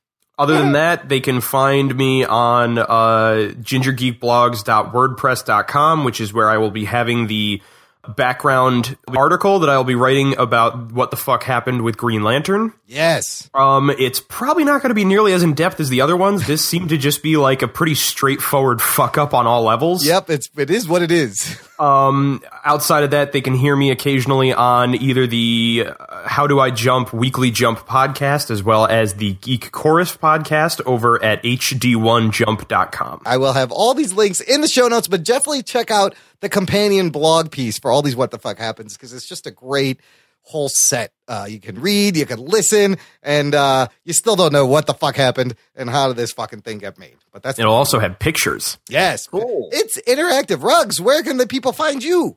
Oh, listen, guys, if you want to read me make fun of Dan Slott every day, if you want to see me uh, quote random shit like Larry King does, uh, I was listening to Howard Stern. He was talking about how Larry King just just says random shit on his Twitter. I'm like, what? What? I'm gonna do that too.